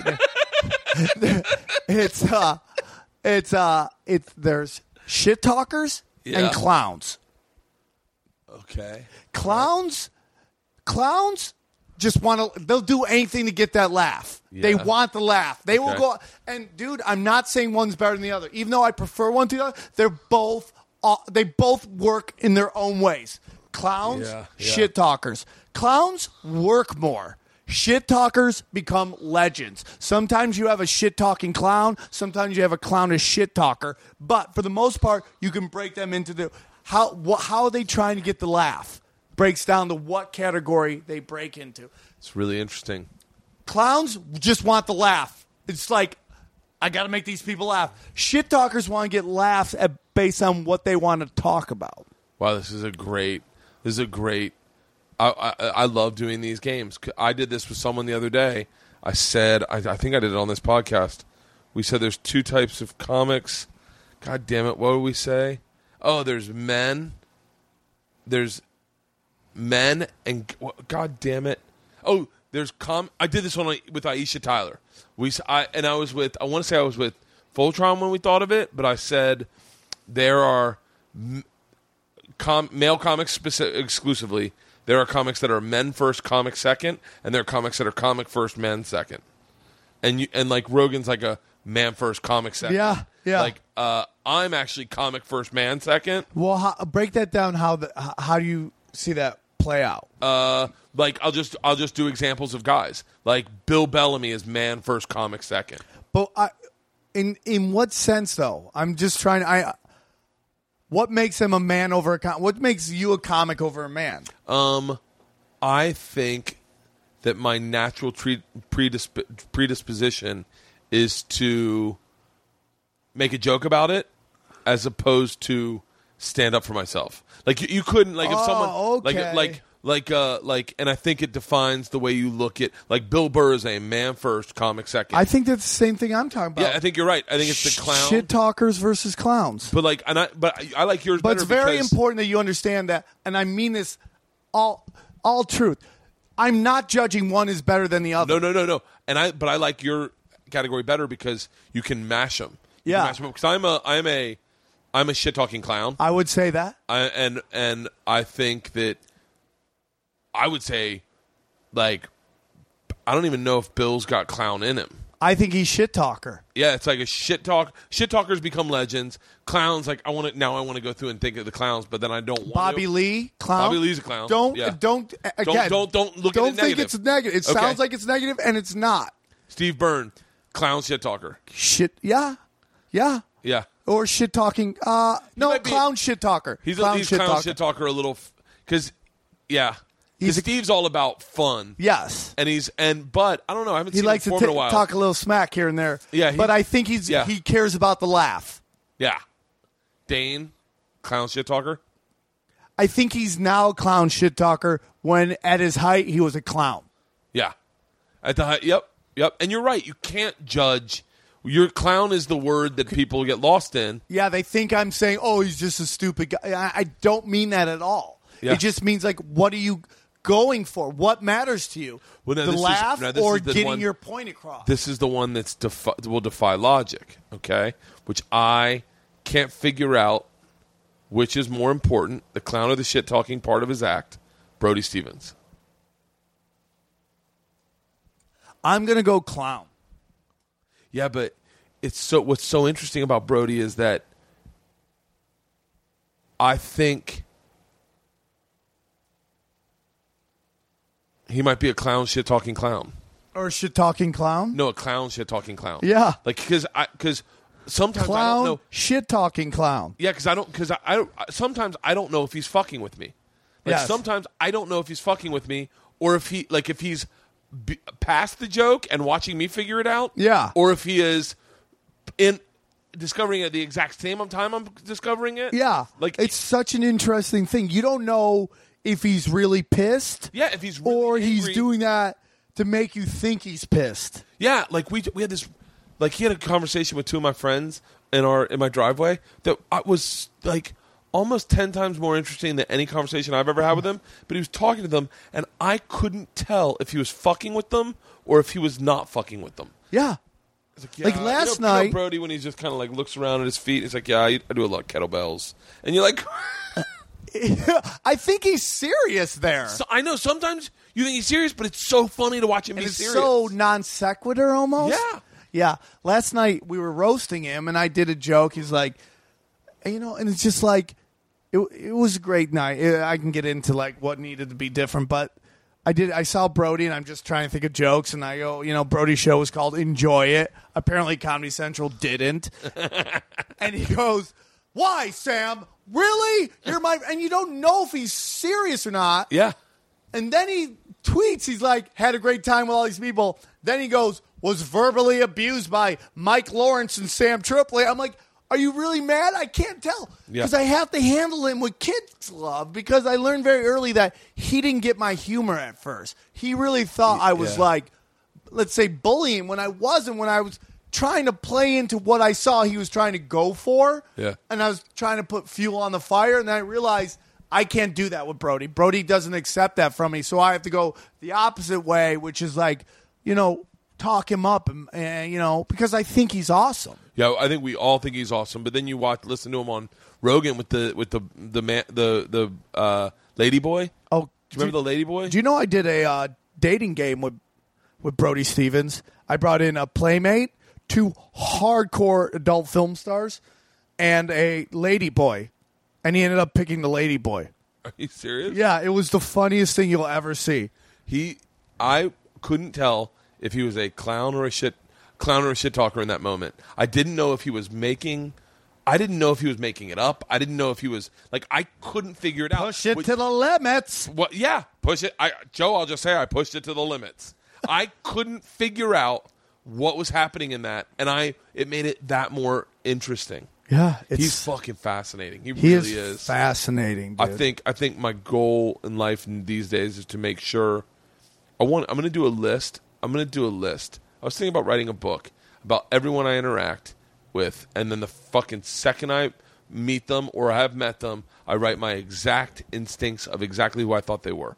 Everything for real. Do you like? Yeah, it seems like you like to write books now. Are you kind of like into that? Uh, it's hard to say. Yes, I'm gonna I have a, I'm gonna write another book, but I don't. I like writing the book. the The selling it is massively uncomfortable. It just isn't. You, it's like you know why? Because I don't feel like I was ever like like when we first met. You came up to me and you're like, "You have one of my favorite jokes," or "You're the funniest fucking guy," or whatever you said. I know where we were standing. I, small details. We were standing at a high top on Santa Monica Pier, uh, looking overlooking Yeah, the stage, yeah. and Frank Caliendo was on stage. Yeah. And you said that to me, and I went, "Oh my god!" And it was like the greatest fucking moment because I was like, I, and I was like, I fucking, this is like, P, other comic being nice to another comic. What the fuck? Yeah. And so I was like, wow. And so I don't know how I got on that subject, but uh, but you came up to me and said, I like what you do. When you write a book, it's almost like you got to like stand on a fucking mountaintop and go, "Does anyone care that I'm great? Yeah. I'm fantastic." And that is so uncomfortable for me. It's not who I am. It's gotta be personally. hard. And and and promoting Trip Flip is easy as fucking cake because I know that like I have my 12 closest friends worked on that show with me, did sound, did f- camera. Oh, that's great. Produce like that. But it's just when you're with people for four years, that's how you care about them, and you know that all the people the network that you've been with for five years care about you and your family. Oh, that's great. And and and so it's like you. I am proud to promote that show. I'm proud to do anything for my parent company. But when you write a book, it's you. It's you.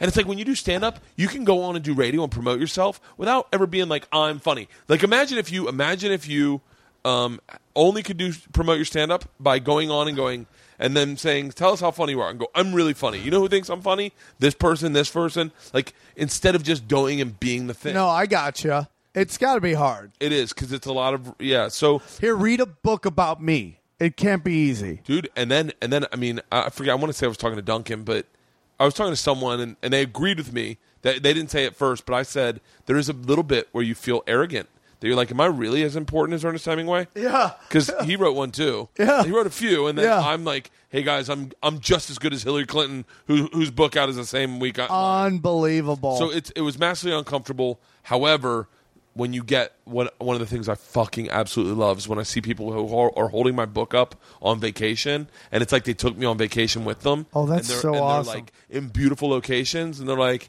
"Hey, I'm just on the beach reading your book." I Oh, that's so great. I fucking love it. I favorite it. I save those pictures to my camera, and I'll fucking flip through them at times. But yeah, I, I don't know. I don't know. Appreciation of your hard work. it it's like uh, that means so fucking much to me. Uh, you know, I don't, I'm going to write a second book. I'll tell you about it when we get off. I'll tell you about it.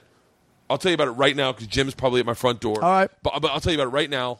After When does this come out? Uh, when do you want? When do you want it out? Now? Whenever. I can put it out tonight. Well, I have a show July 29th at the Viper Room that I want to promote. It's called the uh, it's called the World the, the uh, Rock and Pole World Championships. It's I literally saw this somewhere. karaoke and pole dancing tag team competition. Two shorts a judge.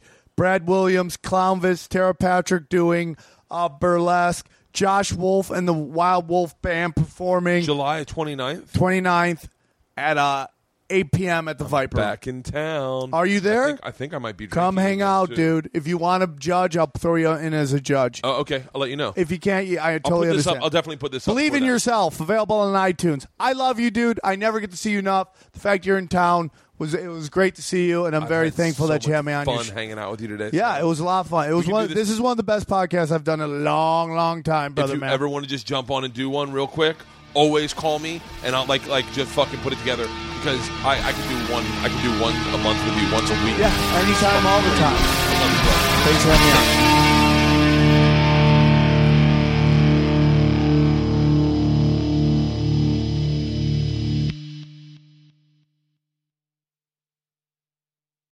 This episode was brought to you by The Machine.